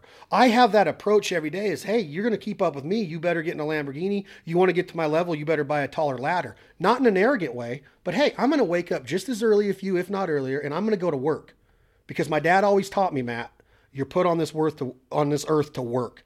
Les would agree with that. We are here to work. Yeah, we have families and we have we got to love them and we got to supply for them and provide for them. But without work ethic, all that stuff becomes impossible and it gets harder and harder the less you work. And I know you guys would both agree with that. So when I hear you talking about that, whether you think you can or you can't, I'm not going to look at you when you're doing it and hate on you. I'm going to support you and I'm going to say thank you for giving me some dedication and some and, and something that's going to help me become a better version of myself. That's what I take out of that quote. No, I, that's perfect. Perfect. That's the first time I've ever been told that. That's that's how that's I, nothing you hear in the gym. but but Les, you would agree with me is that you you you somebody would look at you that's 70 and go, "Oh, he's over there doing this and he's doing that and he lives up on the hill and he's got a big house and he's this and that." I don't want to be that guy. No. I want to look at somebody like you and go, "Good for you." And you and I have discussed that before. There's always going to be haters and jealousy oh, about whatever amount of success you may or may not have. Some people um, just think it's great when you have a problem or fail but not everybody. How terrible like that. is that? How terrible is it's, that? It's got to be a horrible way to live. And that's what I mm-hmm. love about you, Les, is that you've never had that attitude. No, you you always there to help. He's always there to listen or talk or or I mean, you do come over for a lot of free meals, and I love. But I supply all the deer meat. he does. He does bring the meat, and we put it on the Traeger and we throw down. But that's that's what I take out of that quote, Matt, and out of the training is that I could go in there and look at Joey on the on and what's the that treadmill deal that you use that we that you put us on and it kills us The Woodway. the Woodway. And Joey's on that Woodway this morning, just warming up, and he's he's like you know Mike Tyson with Cus D'Amato back in the day with his sweatshirt on, and he's running because Joey's a, a world class boxer. I mean, the dude's been in the ring with some legit stud, like badasses. He's trained with Sugar Ray Leonard and a lot of MMA guys, and um, seeing him on that Woodway this morning, I'm like, man, I want to say something to cut him down but I don't because it's awesome. Like he's 40 years old and he's rocking it. He's 77 and he's rocking it. So let's support each other and let's be like, dude, get in this culture and let's if you if you have if you have the time to get on your keyboard under a false name and talk smack about somebody, then you definitely got time to get your ass in the gym or get your ass out of bed earlier and go to work and become a better version of yourself, right? Yeah, no, absolutely. And, you know, that's why getting back to just basic things, accomplishing these tasks that you have for yourself are so important because, again, whether you think you can or you think you can't, you're probably right. So when you think about, say, a little goal that you have set for yourself, like getting a certain amount of reps in a set, and you give up on yourself, you have to ask yourself why. Why did you give up on yourself? And if you can truly come up with the answer, you'll find that the next set you do, you'll be able to accomplish that number or that goal. And once you've done that, you can look back at that and say, okay, hay's in the barn. I've done it. I've I've accomplished that. So I think I can now, right? And I'm probably right.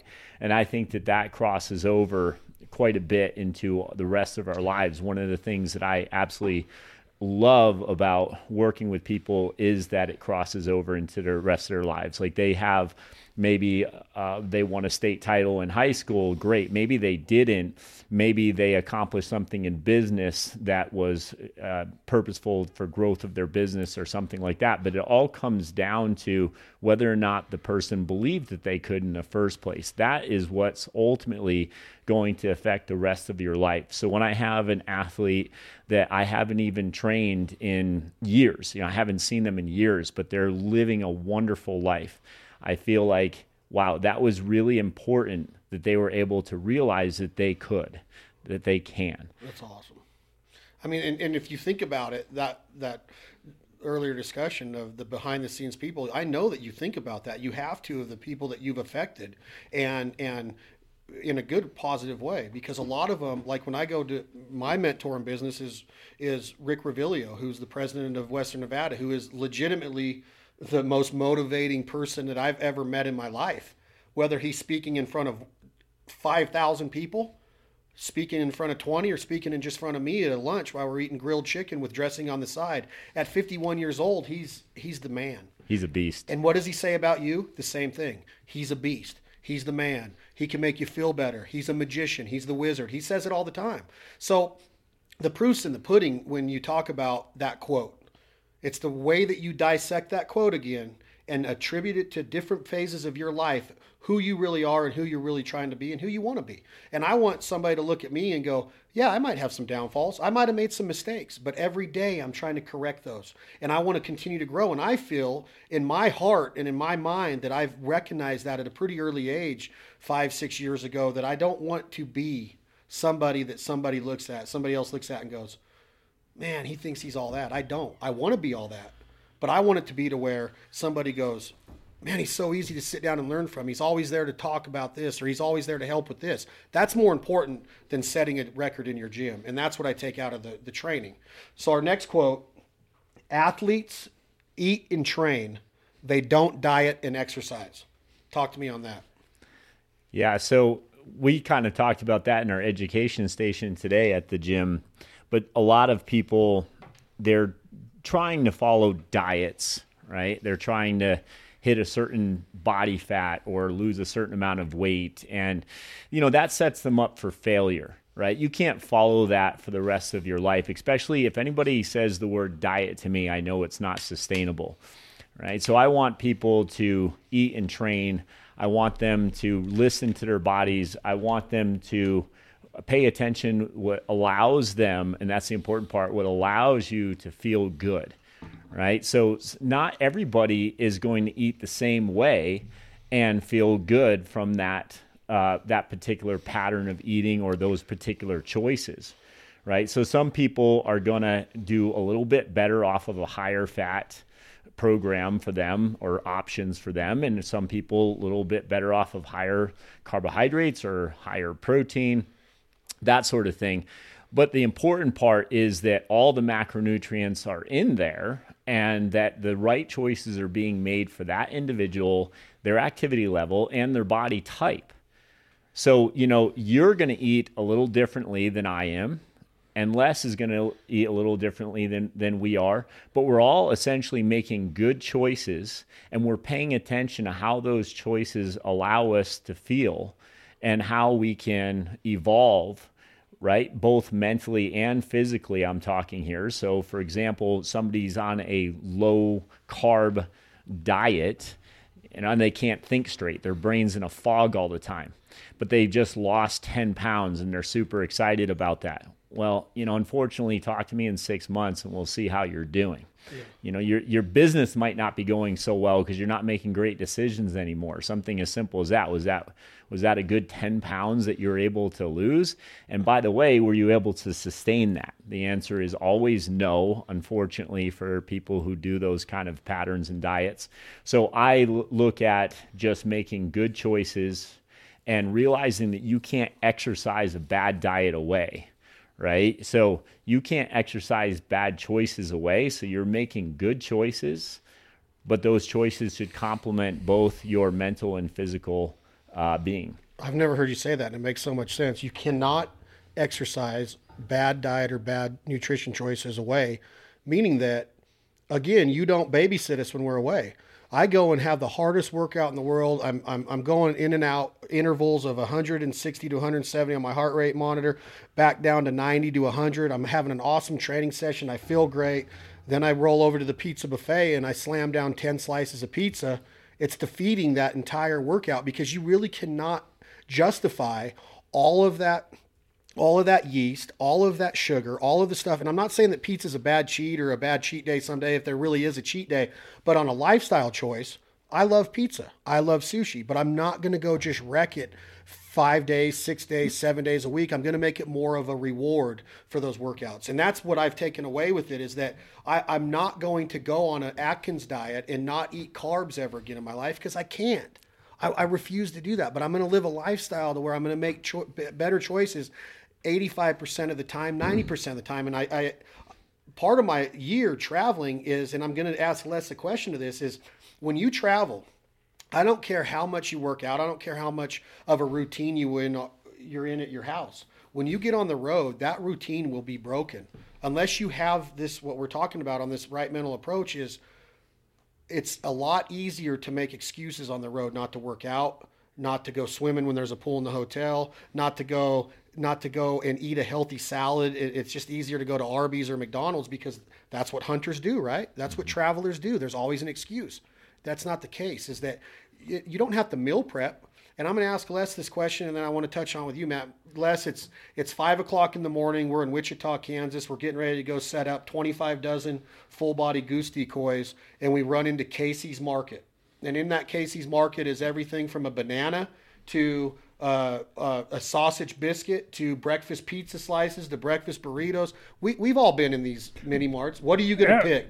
You, it, you want to pick the best thing for you, but you pick the thing that you got to eat to sustain you for the rest of the day.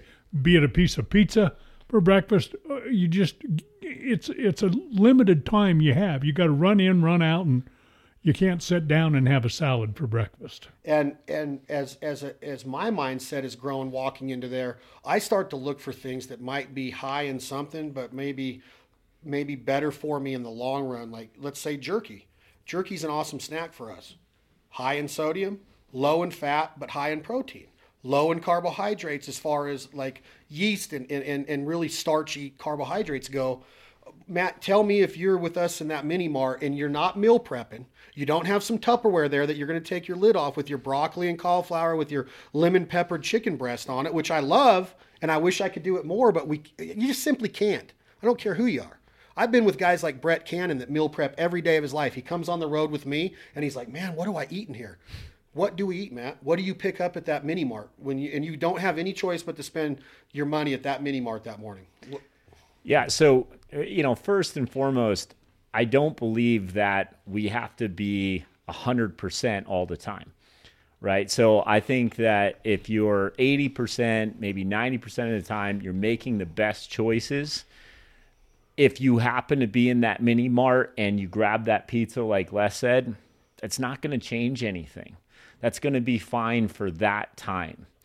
But if it's a situation that's more often and you're find yourself on the road a lot and a lot of times you're having to make that choice so it's affecting you more than 10 20% of the time then you have to start thinking about making better choices at that mini mart so you know piece of fruit obviously they all sell fruit there bananas apples or uh, you know something that you can find at any mini mart really.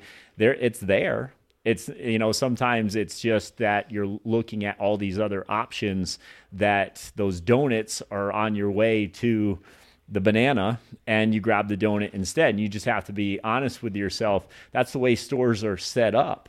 They're set up so that you see the junk first the stuff that they want you to buy versus the good stuff that you really need. So the other thing that I look at is labels, right? If you, first of all, hopefully you're not reading labels too often because if you are, that probably means that you're not eating really well, right? So whole, real, natural foods, that, that's the way to go most of the time. But when you have to, you're picking something that has a label on it and you want to read that label and you want to look at, again, a balance. But for example, you asked me about protein bar, something like that. So I picked up on my way here at 7 Eleven, I picked up a bar for you called Fit Crunch. And I'm not endorsing Fit Crunch in particular, but it had more grams of protein in it than it did sugar. Right? So that's a simple rule to follow. But a lot of times people see fit, natural, healthy crunch to go. And they're looking at, uh, oh, I've, I've, this has almonds in it. This is good for me. But the almonds are coated with caramel, right? So that doesn't make it a good choice for you now, right? But you want it to be a good choice because it's called something that's uh, healthy for you know in your mind you're picking something that's healthy but you're fooling yourself if you're not reading the label and realizing that oh man this has 21 grams of sugar in it per serving and only three grams of protein right? So am i really making a good choice anymore? Obviously not. But the, on the jerky for example picking jerky that you mentioned you have um, jack Jack Link's peppered beef jerky right here that we all are kind of chomping on. And that's a great choice. And you mentioned uh, high in sodium. Well, I actually think that people are oftentimes too low in sodium, especially if you're trying to make good choices. A lot of times people are eating pretty fresh and they're actually not getting in a lot of salt and they think salt is the enemy. It's really not. We're we are meant to get in sodium, and especially if we're hunters, we're moving around quite a bit, we're using uh, that salt, we're using that sodium, and we're actually sweating, we're using what we're using uh, for a reason. We need that sodium. So you actually want to replace the sodium, and you want to take in uh, those uh, jack links, you you might just want to have some additional water. So you want to make sure that you're getting in about a half an ounce per pound of body weight per day, right? And then uh, approximately 20 to 30 ounces or more, depending on how active you are, per hour of exercise. But the point is, if you're drinking enough water and you're getting in enough of your uh, macronutrients, then you know too much sodium doesn't really um, suck. You know, people think too much sodium sucks. Well, not not if you're active and not if you're drinking enough water, and certainly not if generally you're eating pretty fresh. You might actually need to add sodium into your diet. And when when you hear the word sodium, that's salt, and it it makes things taste better. And it's good to know that you know when you when you make a salad, you have some chicken, put some flavor on it you right. know, you know, put a tiny bit of ranch dressing on there. You don't need to put three tablespoons of ranch dressing on a salad to make it legit. Put a little bit of oil and vinegar on there, a little tiny, you know, and that's how I've gotten with with with our relationships with guys like Traeger and Jack Links and really being in opportunities to eat bad all the time. I go to hunt camps all over the world, all over this country, and biscuits and gravy. And, and you don't want to say no every time. So you got to partake. Okay. But you've got to limit it, like you're saying. So when I do get one of these Fit Crunch bars, it might take me three days to finish it. Might put it in a Ziploc. I might treat myself to a little bit. It's got that chocolate taste, that sweet taste for people that have a sweet tooth. Boom, I got a little bit of it. I've gotten better at doing that kind of stuff. Right. But then I'll grab a bag of jerky. I'll grab a bag of peanuts. You know, that are a little bit higher in fat. They got protein on them. They're low in carbohydrates, but they have sodium on them again. Peanuts are good for me. Right. They, they, they fill me up. They give me good energy, ample amount of energy to get through my day. And my days start early a lot. And it's easy to go into a hunt and make mistakes. And if I'm not eating carbohydrates and I'm not eating the way that I see fit, I feel like my my my opportunity to make mistakes goes higher. My odds are higher. And I don't want to make mistakes because mistakes cost you. They cost you financially, they cost you personally, they cost you in safety wise, they can cost you in a, in a bunch of different ways. So that's when I read that quote on the wall is I don't want to diet. I don't want to ever go to somebody and go, I can't eat that, I'm on a diet. I want to be able to go over to my mom's house and she's like, hey, try a little bit of this chicken parmesan. She's Italian, she's proud of it. I'm not going to go, mom, I'm on a big time diet. I can't eat that right now. I want to know that I worked hard enough in the gym that day and I've been making enough right choices that I can have a couple bites of that chicken parm and feel good about it. And that's, I think, your mindset, correct? Yeah, and you just you said it too. You know, you have a couple bites, or in other words, you have the portion size that's uh, sort of justifiable to what you've done that day. Right. So a lot of times people are trying to diet, quote unquote. They're not getting in enough of the fuels they really need, and then they're starving later on, and then they get something like that in front of them, and they eat the entire thing and then some. Right. They can't even stop themselves because you've put yourself on an, in a no-win situation. So if you're really satisfying your system then you probably won't overeat when it comes to foods that are maybe a little bit off your plan. So you can enjoy those foods in moderation and not overdo it. Right. But I've had so many conversations, I've lost count at this point about people who claim that they're on these diets that are you know wonderful they're going to work it works for three months and then finally your brain takes over and says okay i need more carbs or whatever the situation is and then they're having you know uh, an apple pie in the middle of the night and they don't want to admit that they've done that. Well that's what that's what happens because eventually your brain wins the war and says hey i need some carbs dummy right? And then you're asking yourself okay am I getting in the right kind of carbs? That's the real question there, right? So, are we taking in refined carbs? Are we taking in starchy carbs? Are we taking in carbs that our body really needs? You know, so obviously, getting in our salad our fibrous carbs and getting in good starchy carbs that our body really needs like from yams and sweet potatoes things like that our body really needs and and we can use that for good energy but when we try to restrict ourselves too much from those things, when we do finally get a chance to have something like that, we just overeat it. It makes total sense, and I've seen that a ton. You, you, you come in from a.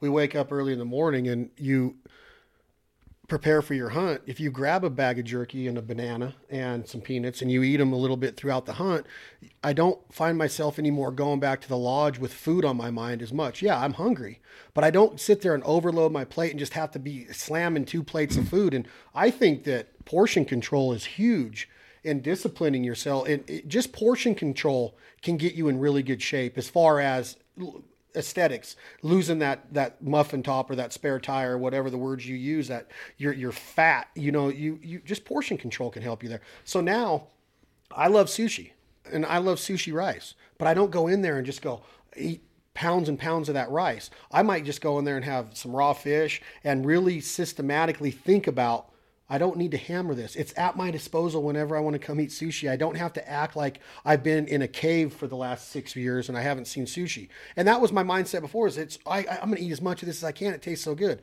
Now it's easier for me to control it because I've made it my lifestyle. And I'm not saying that I'm perfect. And I don't want to be. I want to eat stuff that is good for me and I want to eat stuff that's bad for me once in a while because I have to have it once in a while. And it's the same process Is I'm not going to sit here and tell you that I'm not going to go to duck camp this year, Matt, and not have a cold Budweiser Bud Light and not have a glass of wine with some with some elk steaks. I'm going to have that glass of wine. I'm going to have that cold beer at the fire. I'm not going to overdo it. We know Stoker's over in, in Spain right now with his wife eating rich food and drinking wine but the way he works out, you know, he's working out on his own in the morning. He's hiking, he's doing his thing, he's swimming. He's it's a it's a lifestyle. Yeah, he just said a lifestyle of good choices is why he can be over there. And basically, I don't care if he eats that way the entire time he's gone. He's it's not going to change his whole lifestyle. It's not going to change what he's uh, created over many many years. Because he's already made choices. that commitment. He's already made it. Right. So he can afford to go over and do that, which is a big part of this because, uh, like I said before, I'm not going to quit going to duck camp. I think duck camp, I've said it a million times, it's the most special place in the world to me. I'm not going to quit, but at duck camp, there's choices that I've learned to make better just based on you know that mindset that we learn in the gym at Pendola every day. And and and to me, it's just as important as that 42 inch box jump. It's just as important as Jerry Rice catching a touchdown or Dwight Clark making the catch from Joe Montana back in the day. Yeah, he's known for that but he was also known for his work ethic. If you go and look up Herschel Walker, who won the Heisman Trophy and was one of the best running backs in NFL history, maybe, you know, there's a lot of them in there, but his workouts and his push-ups and his sit-ups, that's what he's known for to me because that he disciplined himself. And now today, I think Herschel Walker's probably in his mid 50s, close to 60 now. And you ought to see him. I don't know if you paid attention to him, but look him up. Anybody listening out there, look up Herschel Walker and look what he looks like right now. He goes to the University of Georgia and runs with the team, and he leads them around the track with his shirt off, just look, looking like he did when he played for the Cowboys. So it's a it's a lifestyle, and we could talk about that one all day. And, and as soon as you make that commitment and you say, you know what, I'm not going to diet. I'm not going to ever say I'm on a diet. It's just a lifestyle. I don't want to have uh, more portions than I need. I don't want to eat more pizza than I need. I, am going to make it more of a reward for me. And I and I've, I have found that with my lifestyle, I very easily could weigh 350 pounds. And I'm not just saying that. I very easily could. And I choose not to by making the better decisions 85, 90% of the time. Right. And I'm right. going to continue to do that. So yeah, and the, and the conversation about going to 7-Eleven, by the way, I'm just thinking about a lot of hunters in this situation or people who are traveling a lot, but I can't tell you how many times people are telling me that they heard eating fruit is bad. You know, eating a banana, I heard that's not good for me because there's a lot of sugar in it or something like that.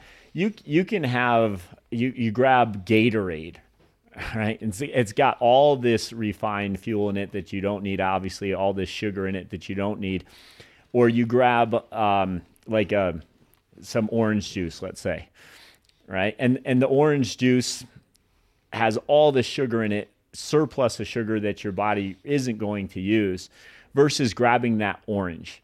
So it comes back down to whole foods, picking whole foods. Your body is going to self regulate. It's going to realize after you've had one, maybe two oranges, that you've had enough of that orange and that's satisfying to you. But you can easily drink down eight oranges when it's orange juice because you've gotten rid of the whole food, right? You've gotten rid of the fiber and now you're just drinking down the equivalent of maybe eight oranges, which you would never eat eight oranges in a row. So fruit is not bad, right?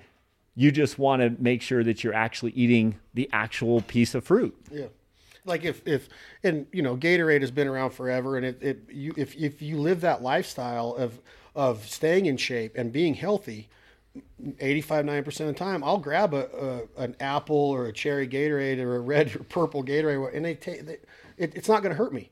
And and athletes, you see them drinking it all the time, and, and and the choice is up to you. If I'm in the mindset that I want to, and we talked about in the gym today, is I want to get a little bit more lean.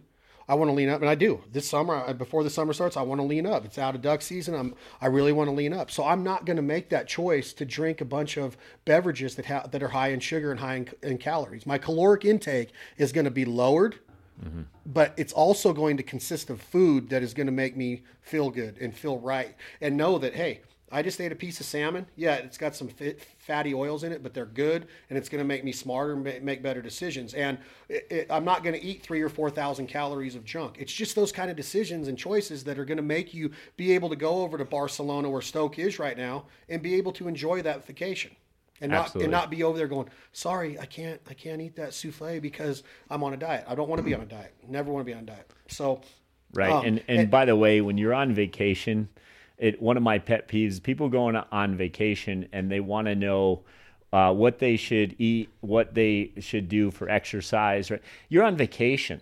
I don't I don't go to the gym on vacation. I'm on vacation. Now, you know, uh, we're a pretty active family, so we'll go out on a hike or something. We're enjoying, you know, the scenery. We're doing stuff like that. But when we go out to eat, guess what we order?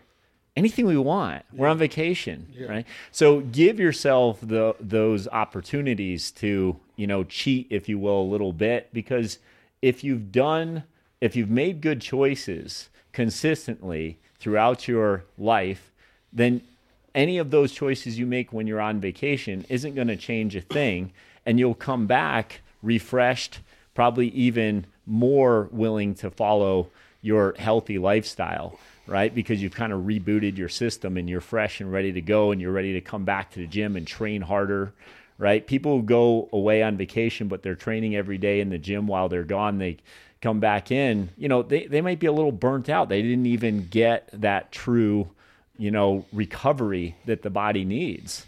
So that's what a vacation is supposed to be for, in my mind, right? Re- recovery, response, repair. Give yourself a little reboot once in a while and enjoy your time off. and, and you can do that by making those right decisions 85 90% uh, you know most of the time and and I, I think you and I know you've said this to me and I know that you're envious about this part of Les's lifestyle or my lifestyle is the ample amounts of organic fresh from the field meat that we get to have in our freezers year round we're eating elk and mule deer and whitetail deer and wild boar and halibut and ducks and chukars and pheasants and things that are we harvest them, we butcher them and process them, and then we prepare them, and then we feed them to our friends and family that bounty. And I've had you over to Wild Game Feeds.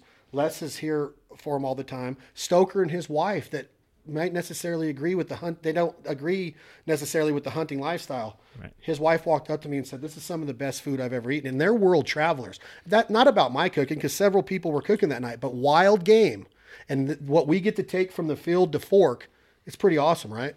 Oh, it was so good. I, I I absolutely was amazed actually at how good the food was that night. And like you said, it's just getting back to the basics. You're eating good, healthy foods that come from your passion, which I think makes it taste even better.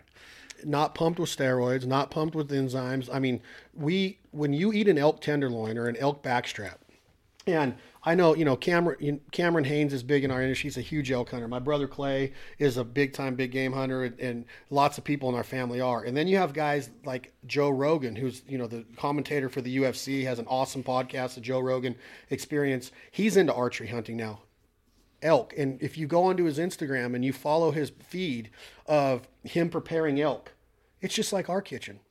In our back porch with our Traeger and, and all of the different recipes that he's trying. And he's so amped up and fired up. He works out, he makes healthy decisions, he lives off the land, he hikes, he jogs, he's with his dogs, he's with his family, he's he's living a wholesome life.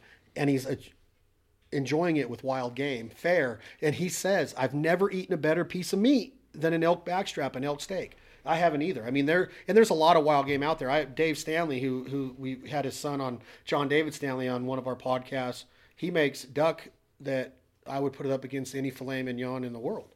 And that's what I love about wild game is when somebody goes, man, that's gross. Or you had the mindset like, I'm not eating that. I know people that hunt ducks all the time. Like, man, I just can't figure out how to cook them. Stokes' wife, you know, this is, I'm not going to enjoy this. And then the next thing you know, they're like, man, last year, you agree, right? Oh, absolutely, absolutely. Because all I eat is wild game. I, I open my freezer and there's no store bought meat in there. It's all wild game.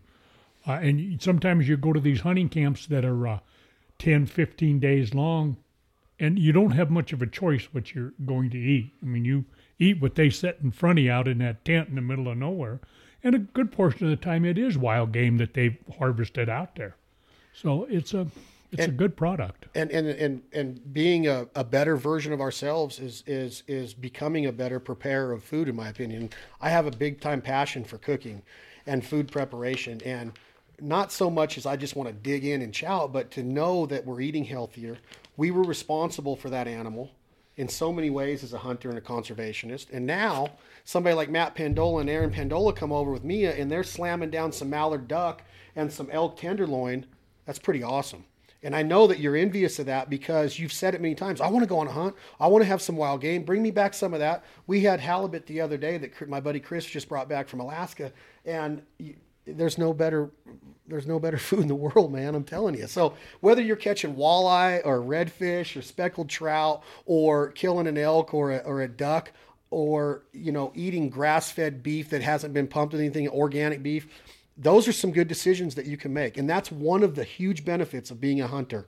is that bounty that we get to thrive on. And and I and I and I know that you enjoy it. And a guy that stays in shape that makes his living his entire livelihood off of being in shape. You can't go into the gym as a trainer and and and not look like you work out. Period. I ain't to trust you. Just like some people say you never trust a skinny chef. I know lots of skinny chefs that can throw down and cook but I know a lot of big chefs that can throw down and cook too. So I wouldn't go into a gym with a trainer that doesn't look like in shape and, and probably trust his ability to get me in shape so you have to look like you know what you're doing wild game helps us get there Absolutely. Um, we could talk about food all day and, and honestly and i'm not just saying this i'm i'm literally like starving now after thinking about elk meat but back to a quote and i think that this is the most difficult quote to translate in the matt pendola pendola fitness gym the the sweatshop the, the garage as i call it but tell your heart that the fear of suffering is worse than suffering itself and that no heart has ever suffered when it goes in search of its dreams. Think about, I don't know who said that. I mean, we could look it up, but think about how awesome that quote is. I mean, you can break it down in so many ways. And, you know, that's what's cool about being a human being is that you could read that and analyze it in the way that you feel. There's no right way to understand that quote. But tell your heart that the fear of suffering is worse than suffering itself. Seriously, I mean, think about that. If you want to fall in love, there's a chance that you're going to get your heart broke someday. But it's so much better being in love for that time and then having to suffer through it than it is never to be in love in the first place. And and that's you could apply that to so many different things in life. Is I'm going to become a doctor? No, I'm just going to settle back and I'm just going to do this. Well, you, well, don't be scared.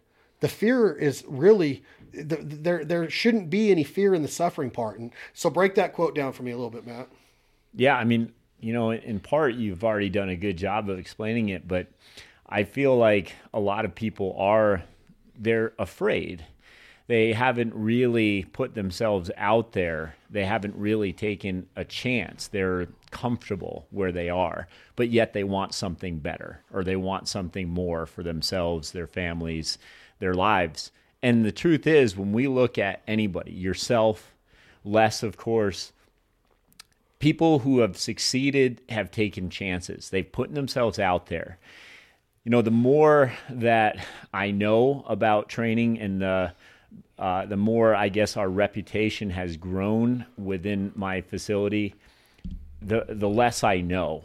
Right? Uh, I get I get knocked down constantly by other trainers, by other you know people who are maybe a little bit jealous of the success we've had or you know those kind of uh, things that come up all the time where we're really putting ourselves out there we're we're preaching our beliefs and we're taking that chance that people are going to listen to what we're trying to teach at Pendola and follow that and become a better version of themselves. But there's a fear in doing that, like myself putting out videos or books or putting out content where maybe there'll be a lot of haters right who say that oh well that's that's not the right way to do it. That's stupid. The guy's a moron. What is he talking about?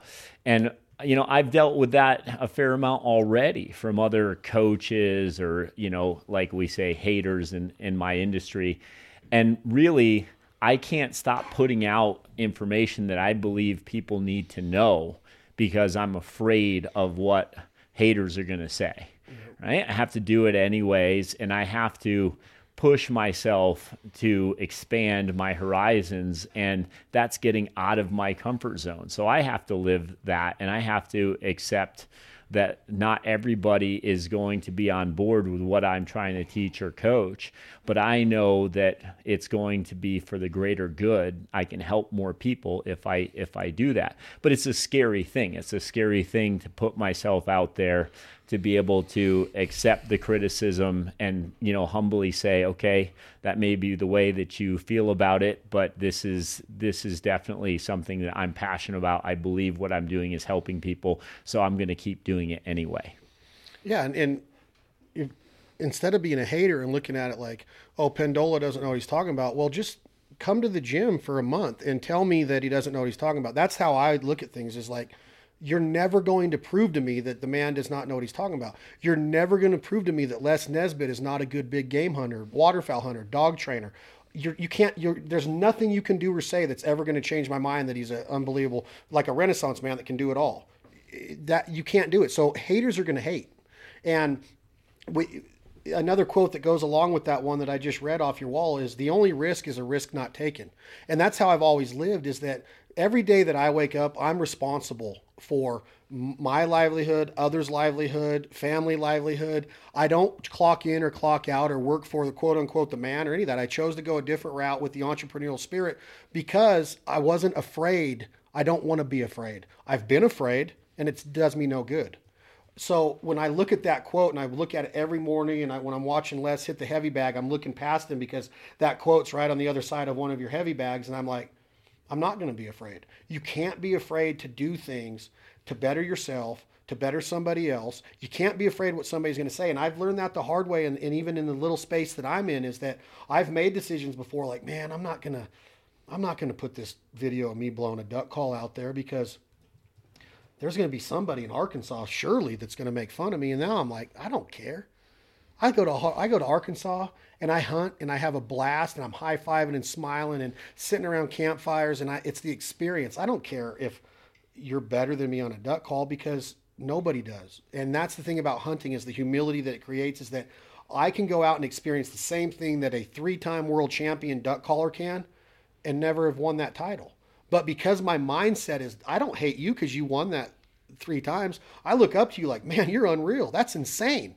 So hopefully you look up to me and go, man, you're really experiencing it too. You're living the same life I am, and you didn't have to win it three times. That's the right mentality, in my opinion. I'm not on a soapbox preaching like, oh, you don't need to like, you know, criticize somebody. But Les has taught me a lot, and I want to ask Les is that you could very easily say, I'm not going to walk up 11,000 feet above sea level to shoot a sheep because I'm 77 years old.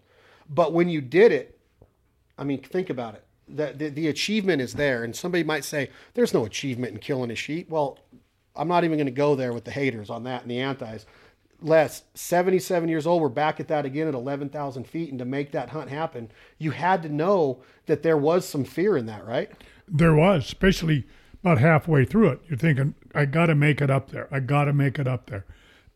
we, I went up to 11,000 feet the one day, and I did. I looked at three or four rams, and they were too small, and that's not where I shot them. So I was up there. We hiked for 16 hours that day. Got up to the top, laid laid for 45 minutes looking at the ram. They got up, they were too small. Went back down the 12 or 14 miles to the car, and then went back the next day and did the same thing in another hill. Uh, but you know, your your biggest thing is I hope I can make it. I hope I can make it but you don't quit. You just keep doing it, you know? And, th- and that's what Matt talked about the gym today. And I was, and, you know, Matt hates when I'm on my phone in the gym. And today I had a valid reason because I was really taking notes because I, I, I, you do a podcast like this and you could very easily come in here and just talk. But if I went in to do a podcast, and I've done several of them, or a radio interview, I like it more when somebody has some research done and some some some details of your mindset and what you're going through. And when you were talking today about and and I'm not afraid to say it. Matt uses some profanity once in a while to get across to us in the gym, and I love that part of it because I'm used to that. And when you I'm not going to use it right now because I don't know how old our audience is listening, but He directs most of that to me too. he does, he does. Quit with the excuses. Right. Just stop. There's no reason t- for an excuse. Th- There just isn't. Whether you're argumentative, whether you think you're a know it all, whether you're a pessimist, whether you're an optimist, there's no excuses. Just get up and do it. And let's better ourselves and become a better version of ourselves. There's no excuse in this world that either one of you or anybody else out there in society can tell me you're an idiot for doing that. I, I, I, I'm, I, I don't feel like doing that today. I'm, I'm, I'm, you're, you don't deserve what you have. You don't deserve to be in the major leagues. You don't deserve to be famous. You don't deserve to be rich. Really? You, you look at rich people and people look down at somebody because they've made money. Do you know how hard it is to make money? It's hard. But with work ethic and some innovation and some thinking out of the box, you can achieve a lot of things in, in this world. And being an American and living in our awesome country, the best country in the world, we're able to do that. So what Matt said today stuck with me, Les, is just quit with the freaking excuses and get up and do it yourself. If you want something, go get it. Right, Matt? Yeah, no, 100%. I mean, I think it's really important to say that I believe in tough love. You know, Les he got the brunt of that tough love today because, you know, he wasn't doing the protocol that he needs to do for his shoulder. And I called him on it and I did it, you know, in a, in a way that Les can respond to my wife before has said to me, you know, quit being so tough on Les. Quit, you know, don't talk to him that way. He's like a father to you, and, and Les is a father to me. And I definitely do that because he's like a father to me. You know, I, I want him to to know that I care, but at the same point, if I don't give him that tough love, he won't respond to it. He wouldn't come back in if I didn't give him tough love. And as a coach, some of my kids they maybe will fold if I'm too tough with that love, so to speak. So maybe I have to, you know, curtail that a little bit. Maybe I have to change my hat a little bit until that kid kind of understands where I'm coming from.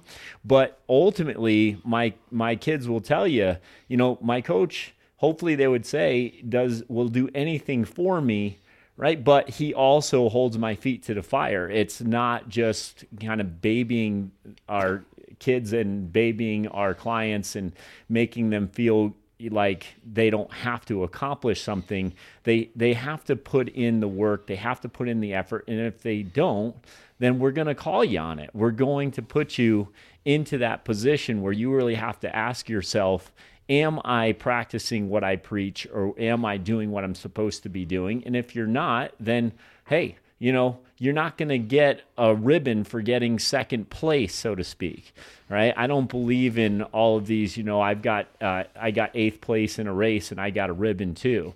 You know, a participation award. participation no, award. thank you. You know, no, thank you. And and again, that doesn't mean that you have to be the winner right? You just have to be a better version of yourself, and you did win, right? And I just want everybody to realize that when they're in the gym, Les is trying to be a better version of himself, and if he's not doing the things that's going to allow him to do that, then I'm going to call him on it. But it's uh, I do love him.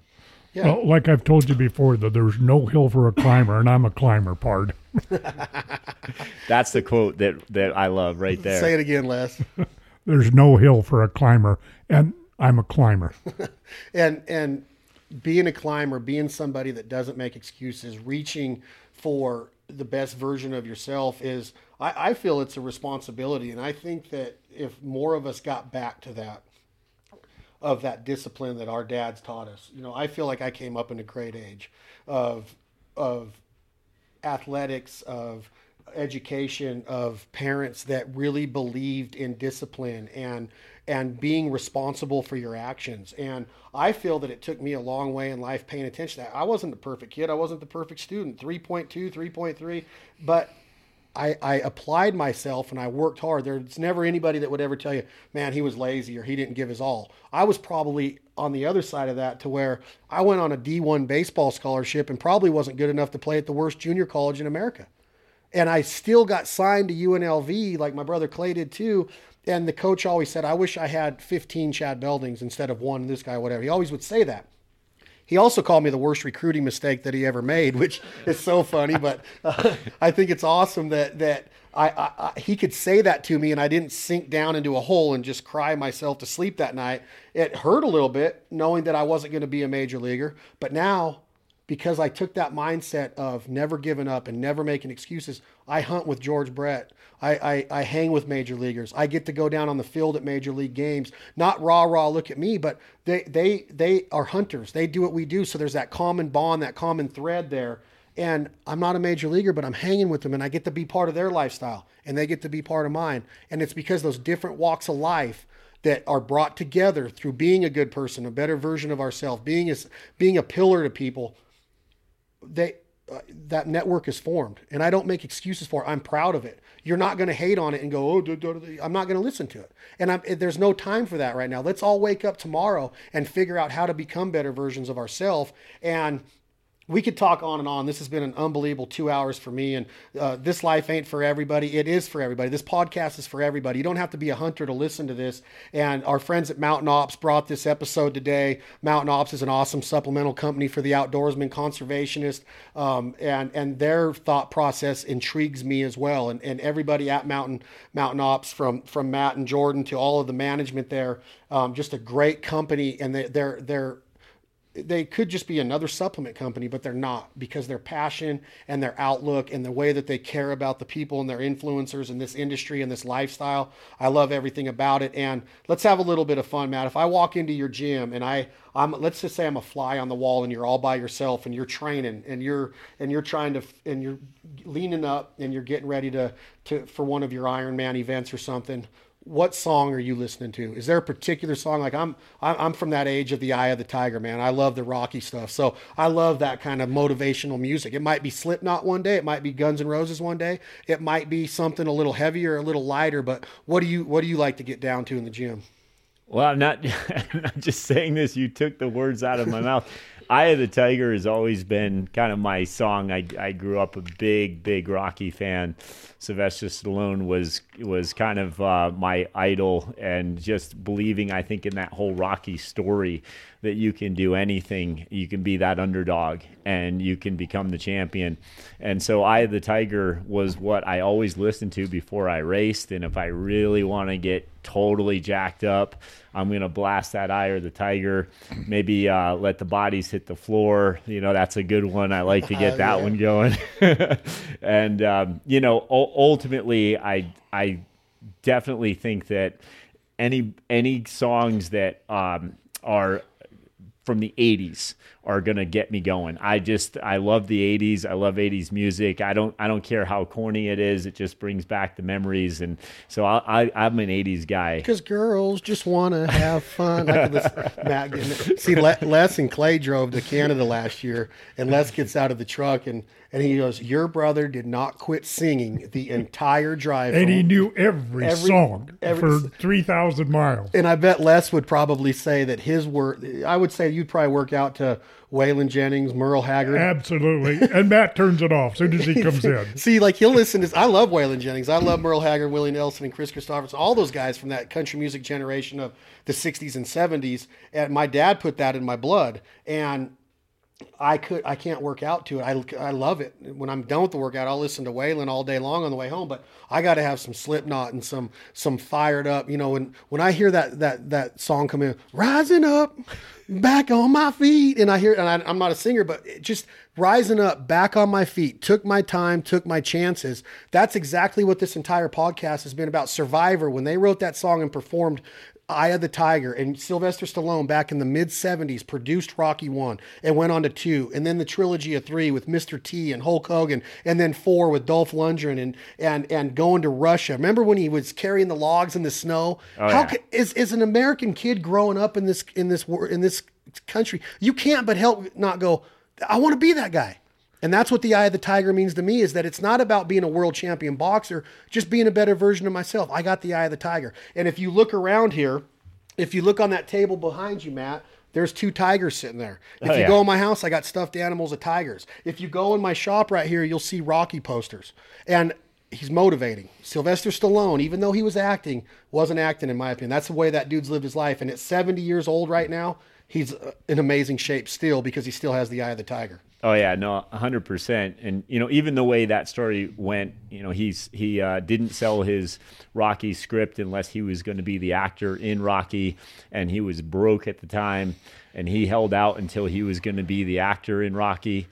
That right there made his whole career. So going going back to believing in yourself right? So, you know, he's a great example of that. And if you don't want to work out after seeing the Rocky montage, then you don't want to work out. No, and you got to work out. I mean, if you're chasing chickens or hitting a, sl- a slab of beef in a, in a butcher house in the, in the refrigerator, I mean, everything from Cus D'Amato to, in, you know, cut me Mick and that, that entire storyline and, and what it means to American culture. I mean, I don't know uh, it, would be tough for you to put. There's there's classics out there like Revenge of the Nerds and Caddyshack and The Godfather and Pulp Fiction and movies that I got to watch and Rocky's right there with them. Those three, those first, even four was amazing. Five and six got a little off track for me, but they were still there. I just think that if he would have stopped at four, it probably could have been the best four movie trilogy. Three, the first three aren't going to beat the Godfather trilogy, but the he would have had the best quadruple in the world of movies, in my opinion. He would have smoked Police Academy. He would have smoked, but he went on to five and six and uh, whatever. But I mean, just listening to that song and those words, I, we need to listen to it on the workout on Monday. Is is Eye of the Tiger. And guys, this does that life, mean Willie's not going to be playing? Yeah, Willie's probably on the road again this life ain't for everybody. Um, it's a podcast of all the different walks of life coming together and and showing that we can become better versions of ourselves. That our communities, our households, our duck camps, our workplaces, we're made up of so many different walks of life, so many different beliefs, so many different patterns, so many different thought processes, so many different passions. Think about it for a minute. That we're not just because you do something one way isn't the right way. Learn from others, be a sponge from others, and better yourself. Become somebody that is going to be somebody like Matt Pendola is, that builds character into somebody, builds willingness into somebody, builds drive, determination, and work ethic. So, Matt, you're my boy. I appreciate you being here. I love your wife, Erin. I love you. I love Mia, I love what you do for our athletes, what you do for our class of the aging athlete. Les, we need to change the name of that in a hurry. Les, you know, already know what I think of you. You're invited to dinner at our pad anytime on our hunting trips, hunt camp. Matt's always invited. This life ain't for everybody, guys. I hope this podcast is for you. Matt, do you have anything to say closing out? You know, just I guess I would say that you never ever get to the top or get to your goals without help. And the fact that Les is here today is a real honor for me because I never ever would have made it to the level I'm at without his help. I can honestly say that my I have an extraordinary life and I'm very very fortunate, but I would not be here without Les and that that's the honest truth. There was a long time ago when I was really struggling trying to get my business going and I was hurting. I mean, I was living out of my gym. I wasn't making the rent. I was doing everything I could, but I was really struggling. And Les said to me, Matt, if you love to take out the garbage, I don't care if all you're doing is taking out the garbage. If you absolutely love to do it, one day you'll own your own dump. And he just he just supported me every step of the way and you know eventually eventually I found success uh, and what I was doing allowed me to grow and allowed me to build my life and allowed me to have everything that I have now, which is more than I could ever ask for from my beautiful family to my business and everything that uh, that has provided for me and for my family. And I am forever in debt to Les for that. So it's a true honor to have Les with us today. And I just thank you for everything you've done, buddy. And that's pretty cool right there. And uh, I'll let Les talk, but and he wasn't even you know, when we started talking about you coming on this life ain't for everybody, Matt, he wasn't supposed to be here. He's always welcome here, but now that he sat in, it just makes sense. So, Les, obviously, you just heard those words. That's got to mean a lot because the being the man that you were, and I say this a lot, is that Matt very easily could have told you to take a hike that day when you told him about taking out the trash and owning your own dump. But when, when getting back to what I said before, if you're a sponge and you listen and you care and you're passionate and you take chances and risks, doors open. and that opened a door for you. And it continues to open doors for us. Here we are now 17 years later and we're still talking about other things to do together other hunts to go on other meals to plan other vacations to go on as families. It opens doors. So don't be afraid to take a chance take a risk. And that's what you did when les told you that. And 17 years later you have the most successful personal training business in northern nevada i'm not talking about revenue because i don't know your revenue i know it's good and I, I'm talking about the mindset that people bring out of that garage every day. Les, you have anything in closing? Well, I appreciate what Matt had to say, and uh, I was fortunate enough to be at his wedding and watch him grow. And he's a nice young man. Uh, and one of the reasons I wanted to, I started trying to help Matt the best I could, as I could see something in him. He had such tremendous dedication to what he was doing to me, there was no way he was going to fail at it. He just he was hundred percent into his training. Uh, the being monetarily successful was not his driving force. Being good at what he wanted to do was the reason he became so successful. And uh, it, like anything else, you got to have the the love and the desire for your for your occupation or your goal to be good at it. And like he said in the beginning, and we'll end it like that, as Matt said in the very beginning of this podcast today, is that he hasn't been to a day of work in 17 years. And when you can get to that point in life, it doesn't matter what your bank account says. And obviously, the harder you work, that bank account's going to be better. But he's rich in a lot of lot of ways, and I see it every day. Getting to work with his wife, having his daughter in the gym, having friends around him at all times. So not going to work in 17 years sounds kind of like, well, you're late. No, that ain't what it means with Matt Pendola. Pendola Fitness has been a huge part of my life, my outlook. I appreciate it, guys. This has been an awesome. I think we're over two hours. Hopefully, people don't turn it off in five minutes, and they can take. If it's just one thing they take out of this, we did our job for the day. But um, I, would reach across the table and hug both of you if I could without knocking all these microphones over. I'm motivated right now. Let's maybe go outside, have a little bit of a, a bear crawl session across my yard or something. Guys, I appreciate it. I'll see you in the gym. Matt Pendola, Les Nesbitt. This life ain't for everybody. Thank you to all of our partners. Uh, Mountain Ops was responsible for this podcast today. Look forward to future podcasts with you guys and ladies. Thank you for listening.